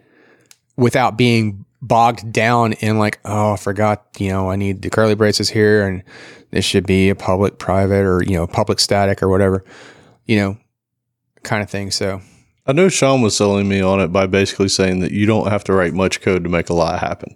yeah. And that was one of his big things, right? Like when he was trying to convince me that I need to go learn it, which I'm not saying that I don't, but it, it was like, you know, how am I going to parse my time out? But, but that was his big thing is like, look at how much code it takes to use the camera on your computer. And it was like four lines of code, right? Mm-hmm. Yeah. Yeah. I've definitely read lots of statements like that where it's like thousands of lines to do something in another language, but in Python, it's like, here's five lines of code. Have a good day. Right. All right. Well, let's move on to today's survey, which is what is your structured text format of choice? We here at Coding Blocks ask the hard hitting questions. That's right. so your choices are XML, JSON, Joe's favorite YAML, Mhm. or the old school gangsta of all structured text formats, CSV. And there's so many more, Yeah. but I tried to think of the ones that are probably still used the most today. Yeah, I think I, I was trying to think that too because I was like, there definitely are a lot of other like I mean the authors mentioned like SGML and HTML. And I'm like, I'm not going to put those down. No, because they're not. They're not. Th- those are specific. SGML is probably more open, but HTML was very specific use, right? Like, Right. So yeah, Well, I mean, not it doesn't have to be, but it is. But It let is. me ask you this though, because this is where I kind of like took issue with the authors mentioning that one though, because if if I let's say we were working on some code together and I'm like, hey, I'm going to pass you some code and here it is, and I gave it to you as JSON, right? And let's say let's say it represented um, for ease, let's just say it represented an e-commerce order, right? So it was like all of the data for that in JSON. Like you would think nothing of it, right? if I handed you that same thing in XML, right? It's like, hey, here's the here it is. It's structured in XML, right? You can see the the order details, you know, how many, the quantity, the price, the unit price, the total price, subtotal, tax, whatever, right? Like you would you would love that. Like you, well, no, let me rephrase that. You wouldn't love it as much as you loved the uh, JSON, but you would be okay with it. You'd hate me a little bit. it's a data structure, right? if I gave you that same thing as HTML, it was like, here's the heading, order number one, two, three. Or the here's the heading, eh, here's a head, and here's the title, order one, two, three. Here's the body of the order, right? You might you you might get violent with me. I might not be able to make it to work the next day. Right? So that's why I was thinking like that's a crazy one. No, it's not a data interchange format. That's not what that thing is. Yeah.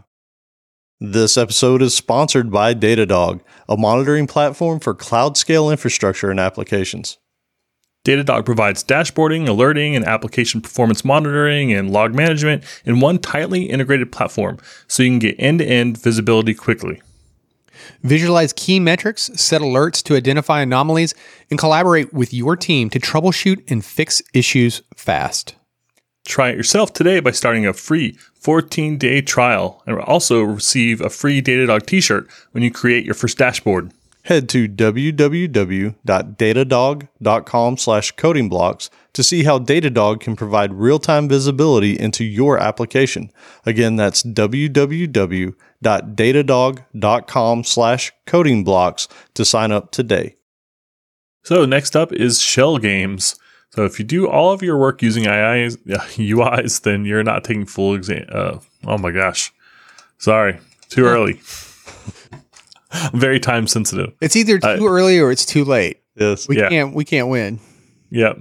Can't win. Uh, shell games. so if you do all of your work using UIs and you're not taking full advantage of the capabilities of your system, and this is something we've mentioned a few times, uh, I'm definitely a big fan of CLIs, and it seems like they've gone really uh, popular in the last couple of years. We mentioned .NET. I think kind of that some of that kind of comes from uh, NPM growing in popularity, and people were able to do a lot of stuff with things like Yeoman and create React app and NPM install, whatever. I think .NET has kind of uh, learned a lot of those lessons, and because you're able to script stuff, and because it's easy to get people to kind of run stuff, even like Brew for for Mac has been really popular. So it's kind of funny to see like CLI is kind of gaining popularity over the last ten years. Well, even kind of going back to the example that uh, I think Allen mentioned earlier with if you only know how to use Git via Visual Studio, right?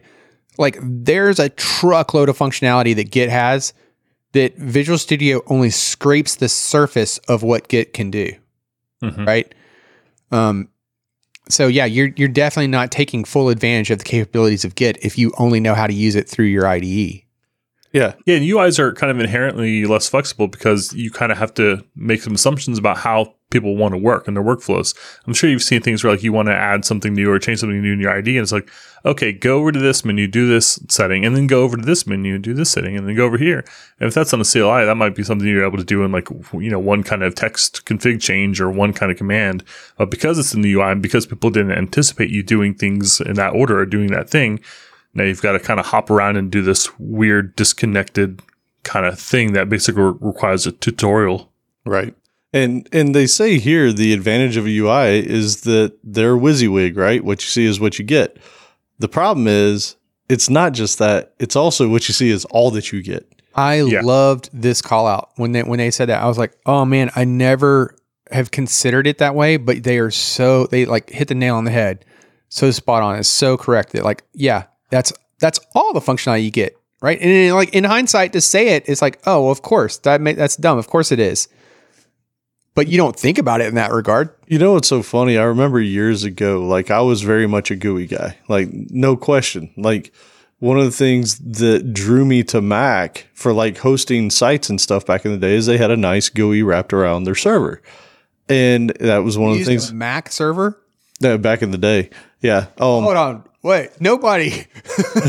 but but it was one of those things, right? Like it ran Apache, but they had a nice UI wrapped around it, and I was like, hey, that makes sense. Like I was used to IIS, which also had a UI wrapped around it, which all made sense to me. And then when I started going over into the Linux world, I was like, what is all this garbage which with Apache config files? Like why why are people working in the Stone Age over here?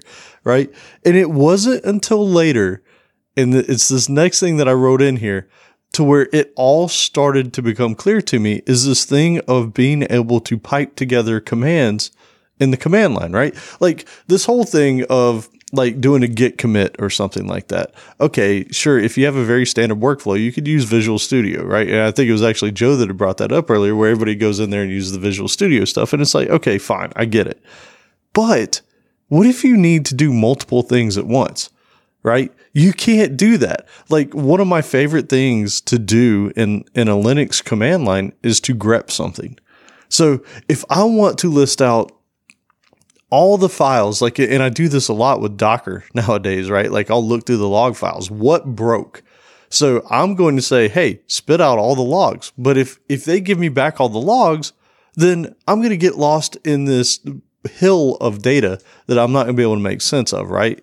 So I'll say, hey, show me all the logs, but then pipe it to another output and then grep that and find me everything where I find the uppercase word error, right? So now I've run two commands directly together where in the past I would have basically said, all right, dump all the logs out to a file. Let me open it up in an IDE hoping it doesn't crash because it's going to be freaking 25 megs, but right? Something like that.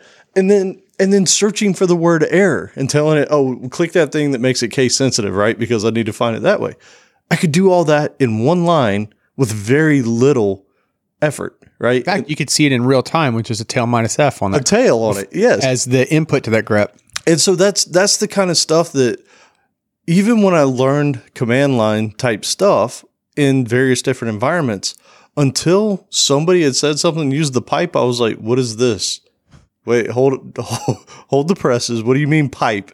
And then and then and then I started really understanding like what it this is amazing, right? Like I can take this and I can create these chaining of operations in a single line that will do stuff that would have taken me 20 minutes to cobble together using GUIs. Yep. I've always wished that, like, I realize that Microsoft's trying to do their own thing with PowerShell, for example. And, you know, but even before PowerShell, like, before you had PowerShell and you were just stuck with command prompt, I always wish, like, why can't you just, like, say, okay, fine, we lost this battle and just make all of the Unix commands the same? Like, let's just, let's just have one set of commands to work with and be done. Right. Like, wouldn't that be an amazing world? Nobody got Yeah, I guess so. But I mean, Bash kind of there's stuff I don't like about Bash. Like it's all string based. Okay, we're done with this conversation. yeah. And PowerShell, yeah, it's all it, it's actually object based. So you can actually like see properties. It's so much easier to to link things together. I know PowerShell is a you know a bold new statement that's kind of different, and it's nice to be able to run stuff. But I feel like with um, the Windows subsystem, especially with version two that's coming out, I I'm okay with those being different because now I can do all my Linux stuff, and I can also do my PowerShell stuff.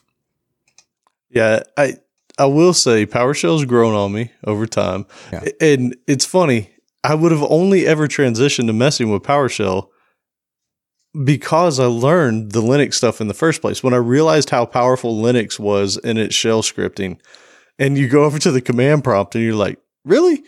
I can't do anything here. But then you find out about this other tool in Windows called PowerShell, and you're like, oh, there was things. I mean, like let's not let's not beat on command prompt too much. I mean, it you was could terrible. do you could pipe things from one to another with command prompt, but it definitely wasn't like I, I, I'm still will forever be a Bash fan. Like that's definitely my favorite shell of choice, and has been for a long time, right? Even though I do love PowerShell, I mean PowerShell is awesome to to Joe's points, but It's would be cool if there was just like one. But I mean, to the point that, that I think Joe made a minute ago is you have to know the use cases, right? Like if you're creating a GUI, you're creating a GUI for the vast majority of people that are going to use this a particular way, right? But if you are somebody that needs something on top of it, the easiest way is to go to the command line because you have way more functionality exposed to you. And the part that you learn later on after you start developing for a long time is most everything that you're using that is driven with a GUI is calling those command lines behind the scenes, Oh yeah, right?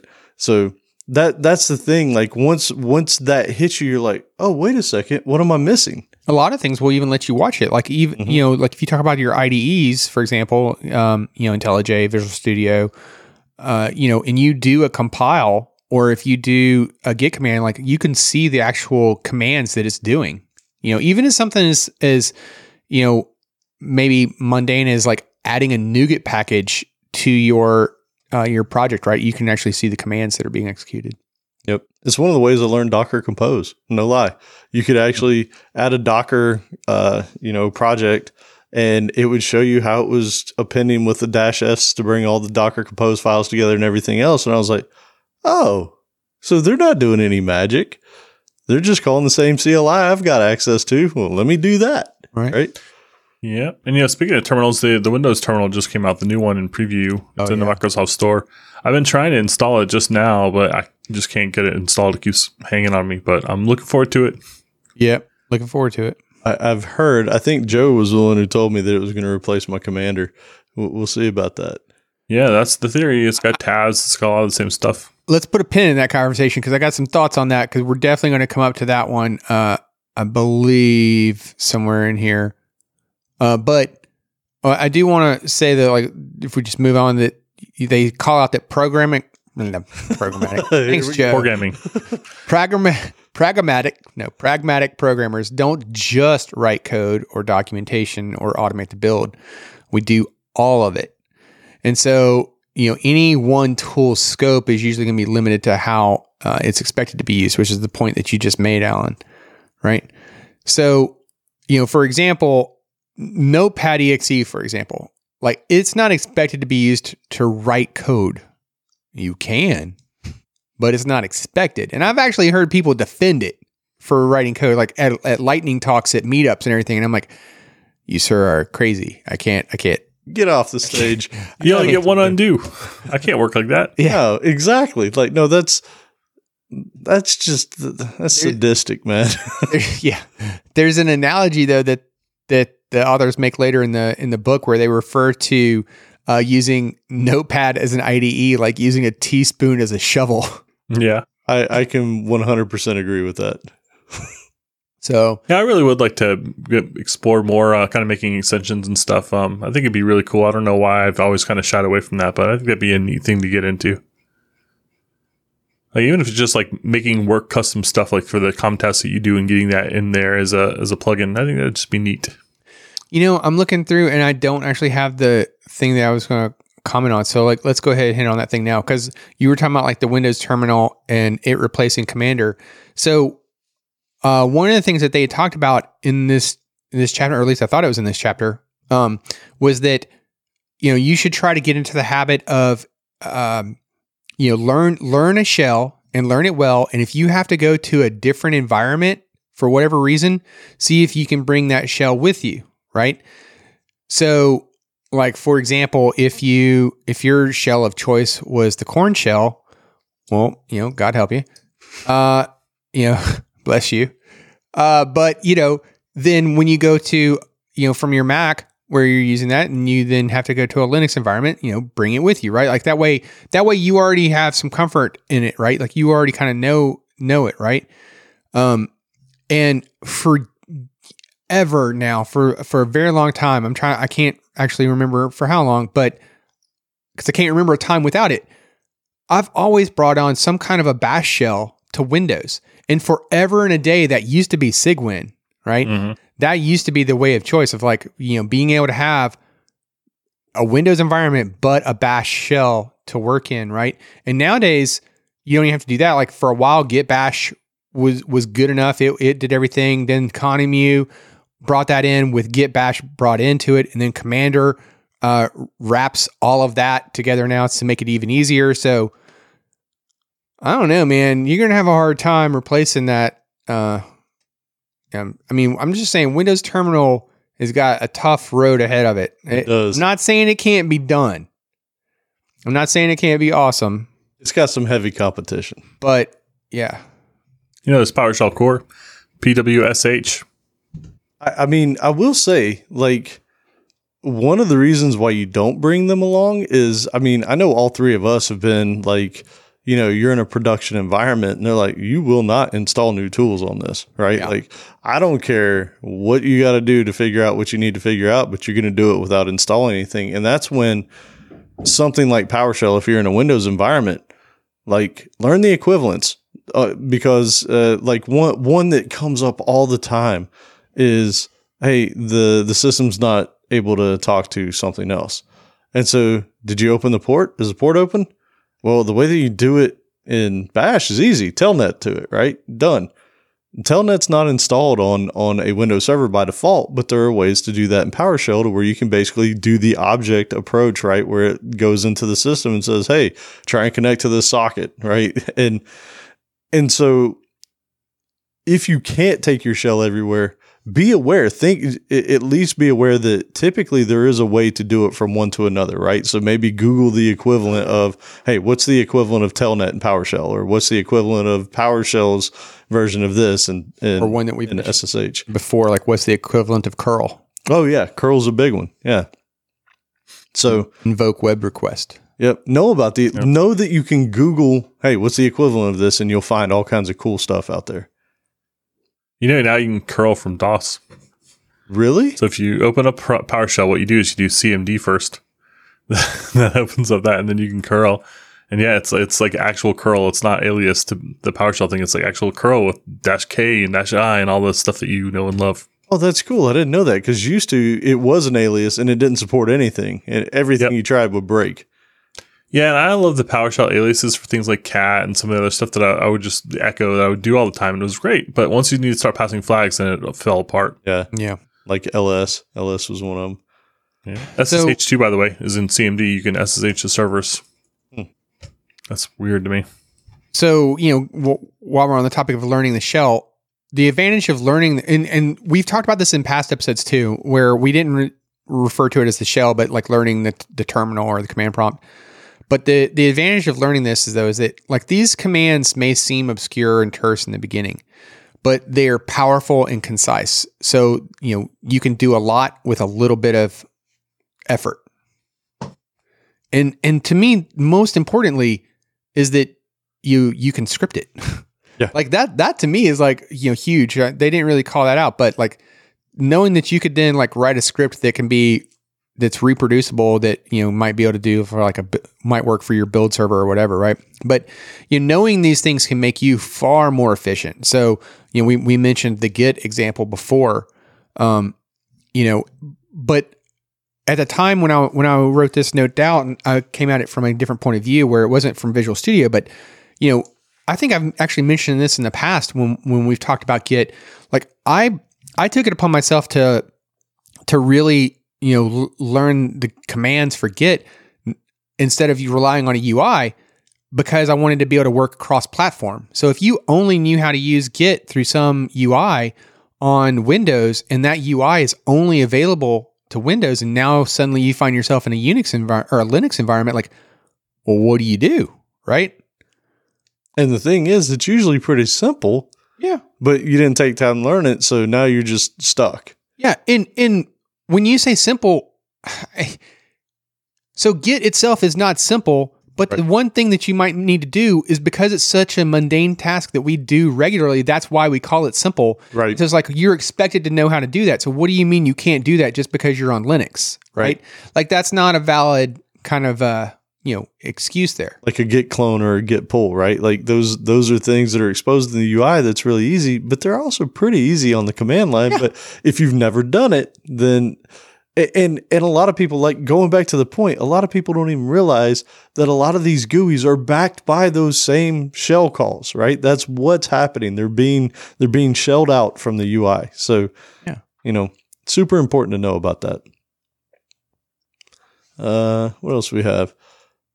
So yeah, the, what you said a second ago is the ability to create these scripts. So so you know, going back to what I mentioned before about like maybe I'm I'm dumping out the logs from from all my Docker containers in some sort of compose, and and I need to search for errors. Well, I know that I can type out that command, and and it's not short. I can save that thing out to an SH or to a PS1 or or whatever, and then and then I don't hey I don't even have to type that anymore. I can just type in you know find errors.bat or find errors.ps1 or find errors.sh right like that's really easy and repeatable. Okay, so I I can't be the only one here, but I you know I always on all of my machines have like a a path added to my or a directory added to my path that will be something like bin in my home directory or something like that, and all my custom scripts are in there, Hmm. so that like whenever I'm on any environment, I can be like, oh, do this, and like you know, like for example, I have one uh, to just sync my files, uh, you know, to to for backup purposes, for archival purposes related to the show, right? So I could just do like CB sync, and it it'll it'll sync everything. Uh, you know, do you guys do that kind of thing too? Never Never. thought about it. I like it. It makes sense. Why wouldn't you? Well, where do you put all your scripts then? in the folder that I'm going to use them in. Yep. Oh, so too. just like the one time though, but like these aren't like, but you don't have them like automating for common things there, right? no, it, but it's a great idea. Like, Well, I'm talking about like definitely like for for things that you know you'd want to that aren't necessarily like related to a project. I Right. think that's what you're t- you're talking about, right? well, no, I mean, you might like that command that I was talking about for Docker with the Docker Compose. Like, the only thing that would ever really change in that would be which which potential service you were wanting to look at. So it totally makes sense to have a find errors in you know script, and then you could just basically pass it in the service that you want. Like, I, I guess never really crossed my mind. I, I have I have just like a slew of little scripts for that. Like if I wanted to, you know, manage the Slack, the coding block Slack, right? I have scripts for that that are just there in my home directory, like raids across like you know various computers in my house. I'm like, oh, let me make sure that all the raid systems in the house are like fine. I said that plural, and it's just like, and it'll like go and do what it has to do, right? Like, I think people heard that. They're like, he has raids. oh, I mean, you know, it's right. 2019. Oh my gosh. That's awesome. All right, you're up. All right. Uh, tip 21. One, one. Use the power of command shells, shells, shells. There's an echo. Well, yeah, it's no good if there's no echo. So I, we already said this is if you learn the shell, you'll be more productive. Like it's straight up. That's it. That's this is not. You should go do it. If you haven't ever explored it, do it. Yeah, I mean, I, I view it as like if you are able to keep your fingers on the keyboard typing, right? Then those are 10 digits that you have working for you, right? That's 10 outputs that your brain can be like trying to signal things to happen. Versus if you have to use one hand to move a mouse and click on something, and then you're limited to the one hand, right? So that's part of where I view like you can be more productive is that you can just move faster. So 10 versus one. That is absolutely true, and it's funny. Here's here's a side benefit that I wanted to mention. I told you I'd be um, bringing up Ryan Monster again in here. So we were working on a project together, and and he was kind of used to doing things through the the UI on some stuff. I was like, look, dude, we're about to go into a Linux world. You're gonna have to learn some commands here. I said, and dude, it's gonna be frustrating at first, but here's what's gonna happen after you learn how to do some of this stuff, and I think specifically I might have even been talking about VI or Vim, I was like, you're gonna feel like a wizard. You're gonna feel like you've just leveled up and you're some all powerful coding god. And it was funny. He's like, he came back over after a week or something. He's like, man, you were so serious. That was so true. Like, for some reason, I feel like I have like advanced so far just by knowing and dealing with this kind of stuff. Like you seriously feel like your skill set jumps just by learning some command line stuff. As and as any true wizard, he had like a you know foot long white beard. Uh, of course, of course. You know that he gained from the process of learning the command. Just over the weekend, yes. Yeah, that that'll happen. True story. All right, and uh, someone's got in here a funny side note, and I think that um, maybe being facetious is uh, when this book was written, they made a comment on how inferior the Windows CLI was compared to Unix, and yeah, I mean it, it's uh, it's funny that things are, are different now, and the, that the CLI has gotten a lot better in Windows, but it's also funny how that's been like in the last two years of that 20, 20 years. Yeah, I mean Yeah. PowerShell's gotten huge on Windows, especially for system administrators and all that kind of stuff. And I think with the rise of a lot of Windows systems, they had to start growing those tools, right? Like it was no longer command line was an object, or, or uh, it, it wasn't good enough. And then And I definitely like the tools being command line first. yeah, yeah. And then the the other the other funny side note that I just noticed when they were talking about this, so Outlaw brought up Cygwin. That was also one that I used in the past for like SSHing and whatever. Is they say, "Hey, um, you need to check out their license because they use GNU, and they called it a legal virus." Yeah, Which I thought was awesome because Yeah. you know lift. yeah, we, we talked about it a long time ago on our episode about, you know, open source licensing and, and how nobody understands it. But yeah, the whole thing is if you modify anything in there, if you add to what they were doing with any of it, you have to open source your code as well. So that's that's why they call it a legal virus because that's what the copy left is. So they, I just thought that was funny that they pointed it out in the book, and this book's old, and they were still saying that. Yeah. Yeah, and we've got some challenges here. Um, first one is: Could you automate things that you do in it via a UI or tasks that you share with the peer that include click this button? And I I think the answer is yes, definitely. Uh, I was gonna say no. Says the guy with his own bin path. yeah, I'm really surprised. I totally expected to learn some cool things that you guys were doing there. You know what's funny is I do stuff like that all the time. Like when I when I downloaded Cmder, it doesn't install on your system. And I was like, Oh, yeah. man, Plus, the advantage of Cmder is that you don't have to install anything. But I wanted to be able to call it directly, so I put it in my path. So I definitely do it to other things. I've just never thought about doing it to my own script directory. I like it. I will probably do it now. All right, I want to learn something cool next time you do it. So tell me. All right. yeah. I've always just thought project based, so I always have like projects usually have some sort of scripts directory in it. Yeah. Uh, so when working in a new environment, see if you can use your shell of choice. Well, that's no okay. I guess that's kind of a challenge. I guess I'll I'll see if I can. Uh, if if your current shell has an issue you can't overcome, see if an alternative would cope better. Have you guys heard of Fish? Mm. Oh. Fish shell. No. Yeah, I heard it's nice, but it does some non-standard things, so people kind of it's it's controversial. But uh, I'm going to stay away from it because I'm not an early adopter. I like to make sure that things are like you know my, my investments are safe. Yeah, I like being in 0.1.1, not 0.1.0. I'm a version three kind of guy. yeah. yeah. I mean, I've definitely like, you know, we were joking about uh, Korn shell earlier. Like, it made me remember uh, as you were saying that one. Like, I I knew a guy that I worked with. The Korn shell was his preferred shell of choice, and he actually had VI as his command line, uh, like editor. Like on the command line itself, he could use VI commands to edit the command. Wow. Does that make sense? Like he, like the keystroke bindings for VI were bound to his, and I was like, oh, dude, that's really cool, and I will never do that. yeah. I, I've heard of interview challenges where people are like, I want to see if you can exit VI. Oh, it's too easy. Come on. Uh, well, it is if you know about it. Otherwise, you could be like, man, I hit the X button at the top. Like, I don't know what to do. I don't even know how to list the commands, and I would just Google, like, how do I copy and paste again? Yeah, it's nuts. Yeah. All right. Well, there's definitely some some VI gurus out there that like spend their day in it way more than I do. That I'm kind of jealous of. Like especially when you see uh uh what's the dang it what's the extension called where you can have the tree the the file tree show up in uh VID. You know what I'm talking about? No. Uh, I've seen it. Dang it. I don't know. I don't can't know what the remember command it's is. called now. I can't remember it. But yeah, you're like, oh, geez, man, that's just I would have never even thought of that. Like I thought I was special because I could turn on like line numbers and stuff. Nerd tree? Yes, there you go, nerd tree. Because I remember making fun of the name. I remember like calling out like, wow, your your your directory trees. They're making fun of you.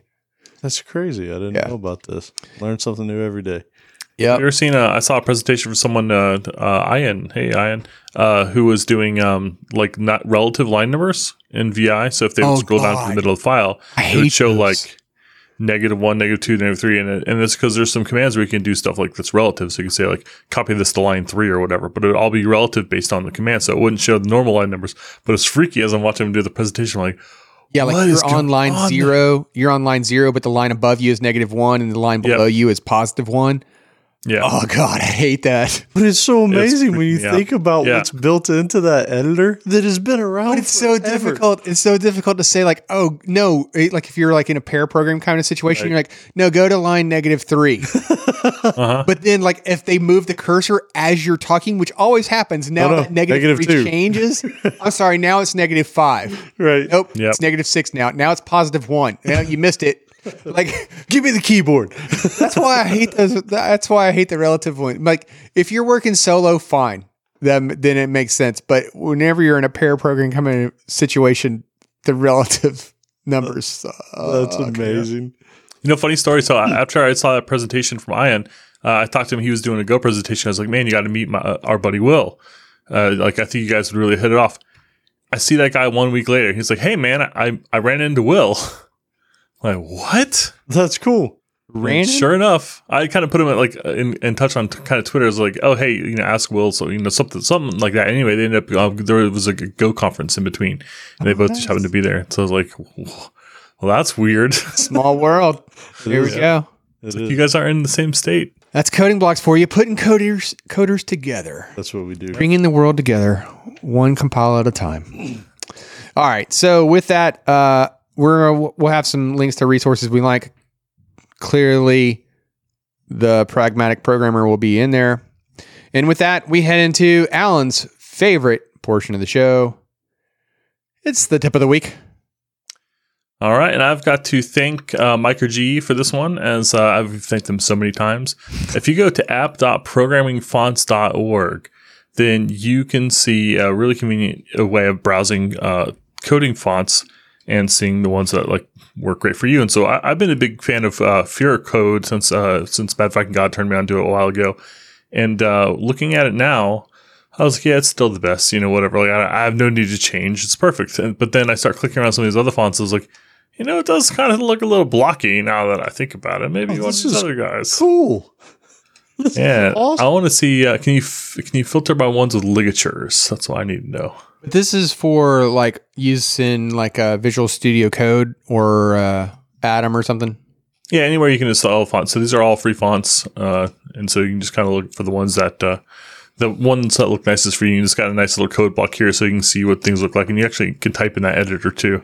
We've actually talked about the ligatures though before. I mean, I'm not finding an example r- right now as I click through here, but we've talked about using ligatures in uh, Visual Studio Code before. Here we go. Uh, Fixedsys uh, with ligatures, but their example doesn't show any. Oh yeah, it does. Well, No, it doesn't. Code Fira Code also has ligatures. Does it? Do they show it in the example? Yeah, up at the top, if you if you click it, the console.log has an equals, like an arrow. There's an or or on line 22. And if you just go down, I mean, you can type in your own code too. So you could say not equal, right? Yeah, fi- f- fixed li- Fixedsys with ligatures did have it. Sorry. Yeah. So yeah, this is really neat. I didn't. I'm trying to remember what episode it was that we talked about that though. I Yeah, I really wish. Oh no, there is one. Okay, so you, you can turn ligatures on or off. So that's weird. You can turn. Okay, sorry, I'm getting confused. You can say no ligatures. I haven't figured out how to say only ligatures. Oh, I found it. Okay, It's the button It's at the, the top. second arrow. Yeah. It's the there's like one where it's like a text arrow, and there's one that's like an arrow arrow. So you click the arrow arrow, and it will show you all the ones with ligatures, which I really like ligatures. Yeah. This is really cool. Nice. and there are eight with ligatures. Okay. So so I found it. It was back at uh, our Docker for developers episode where we talked about using ligatures in your IDE with fonts like Code was specifically mentioned. And it was Mad Viking God that gave the gave that tip then. And that he gave this tip for this one too, you said, right? Uh, Micro G. Oh, okay. Micro G. Yep. But Mad Viking God was very enthusiastic about it. the Borg. The Borg Sans Mono is really nice. I like that one. Org Sans Mono. Yeah. You see, you could change your language too. So you're like, oh, let, let me just see a C sharp. Oh, there's no C sharp. Let me see a Go example. I did not. I see it down there. Look at that. they left out C sharp haters. Well, it's C like. What's wrong with C like? Because that covers Java. Yeah, I guess. Whatever. I mean, because they don't specifically call out Java. Man, I don't know what's in my throat now. That's ridiculous. All right. So I guess mine then. So one of the challenges, if you are learning new shells and new editors and whatnot, it's just learning key bindings and what you have to do and the various different things. And so I thought, hey, I wonder if there's like a Cliff's Notes for these things, right? And I found one. There's a there's a site called Chief Cheat uh, Cheatography, easy for me to say, and they have a bunch of cheat sheets. So for Sublime, for Wikipedia, for um, Emacs, for Vim, for VI. They have them for Visual Studio Code, Eclipse, like all kinds of things. So if you want a cheat sheet so that you can go in and and VI is one of those that you need a cheat sheet for. Nerd Tree is specifically called out. Oh, very nice. By the way, Very nice. Um, so so you actually have the ability to just sort of have these quick ones where somebody's taking the time to create these PDFs or whatever, or even a web page that has the key bindings and whatever, so that you could do tasks in these. So I thought that would be pretty cool. Um, now I'm going to become a Nerd Tree expert. there you go. I got a cheat sheet for it. And then for anybody that's like, what's this Cliff's Notes things he's talking about? You guys remember in high school where you'd have this book report that you had to do, and you're like, man, this book is like 500 pages long. like, I don't have time for that. Who has time for that? Like, I got other stuff I got to do in high school. And so you would go to your local Barnes and Noble or whatever, and you would find Cliff Notes. Barnes and Noble wasn't even a thing then, though, was it? Like, Back in my day, yeah, yeah. all right, well, I mean, yeah, it was, it was a thing back in my day too. Yeah, I mean, I would just go on Amazon and order it. You know, Uh, but yeah, totally. It, Jerk. it was a thing. Um, but it was kind of it was kind of like the uh, the dummies books, except for whatever book you had to read. So like, um, I'm trying to think, what was the it was just an abbreviated version of the book. It was just like, here's the highlights. But here's the thing, though, like. I never once ever bought one, read one, or used one. really? Never. Oh, dude, I used them for because the teachers would know like those were already things so the teachers would like go buy the cliff notes and then they would purposely make the test to where it skipped all of the cliff notes parts You had to make sure you didn't have a teacher that was that experienced, that was the teachers that was those were my teachers You went to a good school, man. right? Yeah, my, Maybe like Charles Dickens would be like, pick up the Cliff Notes, and the thing would be like 20 pages, and you look at the book, it's like 800. And you're like, uh, mm, yeah, eh. exactly. Maybe I'll miss one or two. Like there'll be something in there, but maybe I can guess and figure it out. right? So I, I definitely spent a few bucks on some Cliff Notes in my in my lifetime. Yeah, I want to see your Tesla. I was like, what color was the the sky on Thursday? Was it slate gray? Was it dappled flavors of orange? Was it? Oh man, Flavors of orange. yeah, yeah. What There, did you say? Dappled flavors of orange? yeah he, I don't even know that. I mean, that sounds like some uh, some Darwin stuff. I don't know Darwin man. and Dickens stuff. like I hated. Oedipus, I hated Oedipus and all those things, like the Iliad or whatever. It was like, nah, man. They didn't even rhyme. Uh, we know how Rabbit feels about his That's right, rhymes. future rapper of right. America here. Um, and then the other one I wanted to do that I wanted to share is Udemy. Like we've we've recommended like courses and whatnot on Udemy. And here's the thing, man. Like it is a frustrating site because they have sales like every other day. It Yeah. feels like. And if you hit their site on a day when there's not a sale, the courses that you typically buy for 12 or 13 bucks is 150. So my tip is and you know, I say this to help everybody out.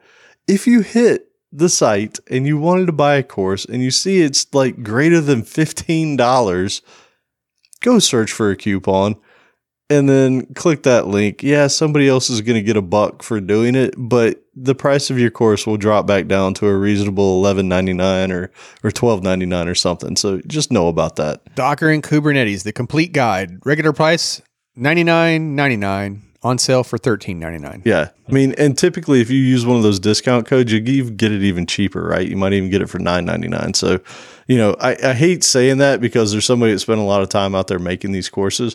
But on the flip side, you know, if you want to grow your technology skills, you know, you save yourself a dollar or two, then buy five of them, right? Buy five of that dude's courses. Well, you know what's funny? Uh, if you use the author's coupon code, they get ninety seven percent of that sale. Ah, If you browse to it via Udemy, they get fifty percent. right. Huh. So they s- still might work out for the better for them to use their coupon. So yeah, if they have their own site, go to their site, see if they have a way to link to it. Well, I think I would rather have fifty percent of hundred dollars than ninety seven percent of thirteen. Well, Yeah. no, yeah, but it depends on on what kind of. It, that's the thing that's maddening about Udemy is it's it's kind of good and bad for everybody involved. Yeah. So, but they do have some great courses up there. And they're always having like some sale though. That's the frustrating thing. It's always a sale, and it's always like a high pressure kind of situation. Like the sale ends in two days. I'll buy five. It's nine ninety nine right now, and if you don't get Yep. it, you'll never know anything about Python. That's right. Yeah. And you add the credit. It's like, would you like to buy this one too for uh, two extra dollars? Well, I mean, two dollars. Yeah. Yeah. I mean, of course, I need to learn that probably too. Like, yeah, I, right now, I know that Joe's in this, and you probably are too, Outlaw. I've bought more courses than what I can reasonably learn in the next three months. yeah. like, it's not even possible, but they're there. They're mine. yeah. It's so like the trouble that I have with some of them though too. I love them. I, I, I love how easy it is to get to learn about anything, Yeah. be it on YouTube or Udemy or Coursera or Pluralsight or whatever. Like, there's so many ways to learn right now out there for free or for a reasonable price. right. But even just finding the time to watch the thing Yeah. or like halfway listen to the thing while I'm like writing, while I'm doing like my day job, for example, I find that hard enough to do, let alone to actually go all the way through it, let alone if I actually take the time to be like, okay, I'm going to go and code with the guy Let me do it. in the course, right? Like it can be a full time job to just go through that. You'll be like, oh, well, this particular section is 30 minutes long. That won't take me that long. An hour and a half later, you're like, okay, well, I finally got that sorted out because, like, yeah, they're talking in 30 minutes, but you know, they're not giving you time to type while you're doing it. So you're like, okay, let me pause. Oh, wait, there Yep. was a bug, like something didn't work, or like maybe the course was a little bit out of date or something like, you know, there might be a point release since they did it, you know, not their fault necessarily, but yeah. It's the same thing as demos you watch up on stage, right? Like, like oh, somebody Oh, yeah. goes up there and does it, and you're like, "That is amazing." It's what always that easy in the demo. Yeah, what you don't realize is for that one hour demo, that person spent forty hours Yeah. hitting all the weird things that they hit to make that flawless looking execution, right? And that's Right. that's always what you run into when you're doing these things on your own, which is good. That's how you learn it. But you know, Yeah. whatever. 28 courses. That's how many you've bought. Mm, Uh, well, I don't know. I don't like- if I bought them all. Okay, I've I've bought a few, but okay, yeah. So I've probably bought six or seven myself, and it's just it's overwhelming. All right. Yeah. Well, I'm going to lighten the load a little bit here with my tip of the week. So let's say you like to use emojis in your, you know, whatever you're typing, emails, text messages, IMs, but you can't remember like how to type that perfect emoji for that particular situation. Well, emojicons.com is here to save you. so you can go to emojicons.com and you can see great little emojis that you'd be like, oh, yeah, that's the one I want to use. Let me click the, uh, well, I don't know if I want to say that one out loud. Uh, but, you know, you could click on the little button to copy it and, you know, paste it into your, uh, whatever you're trying to type it in. And there you go. So, like, you want zombie face and you're like, oh, uh, yeah, I want, I want a zombie, I want to add a zombie face and I'm going to click the copy button and then add it and then you're done. And now you can just, isn't that awesome? You just leveled up my Slack game. Here right? Isn't that Yeah. great? Isn't that great? I'm gonna be a better slacker. right? Yeah, and then like I, I don't want to say what this one was called, but well, you know, it, but well, it was called something new. You can might be able to figure it out.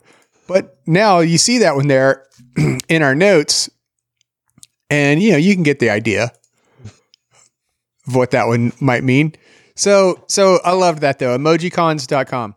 And then another one we were talking about, you know, just listening to things while you work.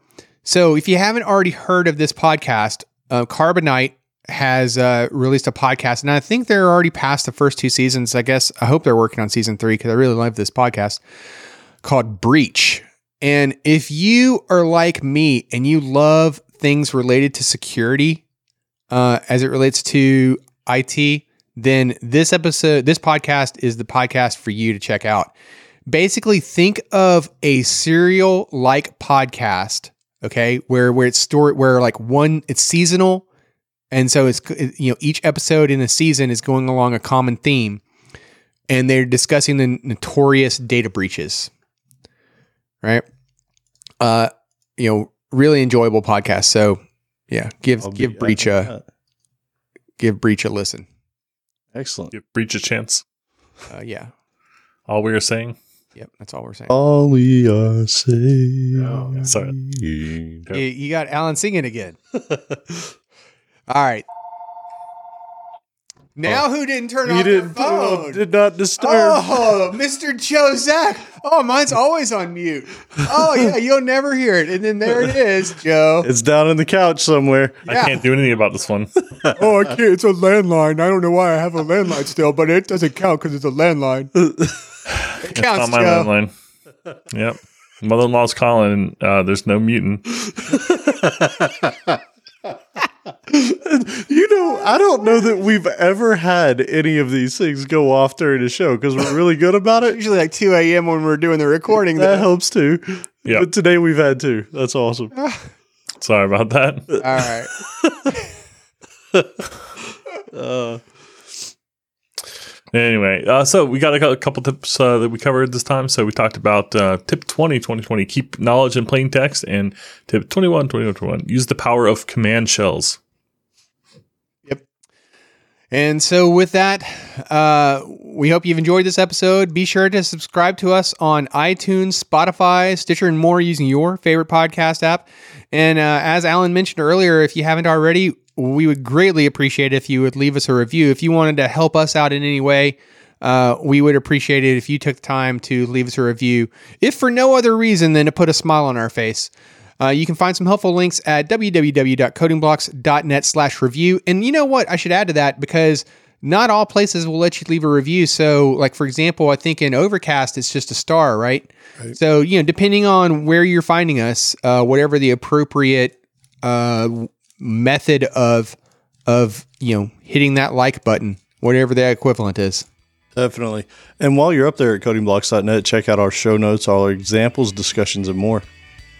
Yeah, and check out the Slack. We lucked into having the best programming Slack on the whole internet. And it's really not fair for other people that have tried really hard, but I'll take it and I love it and it's great. And you can join too by going to codingblocks.net slash Slack and just click the little button. It'll send you email and then you're in. Oh, and uh, follow us on Twitter at codingblocks. And you can check out the website. We can find lots of social links for anywhere else you want to hook up.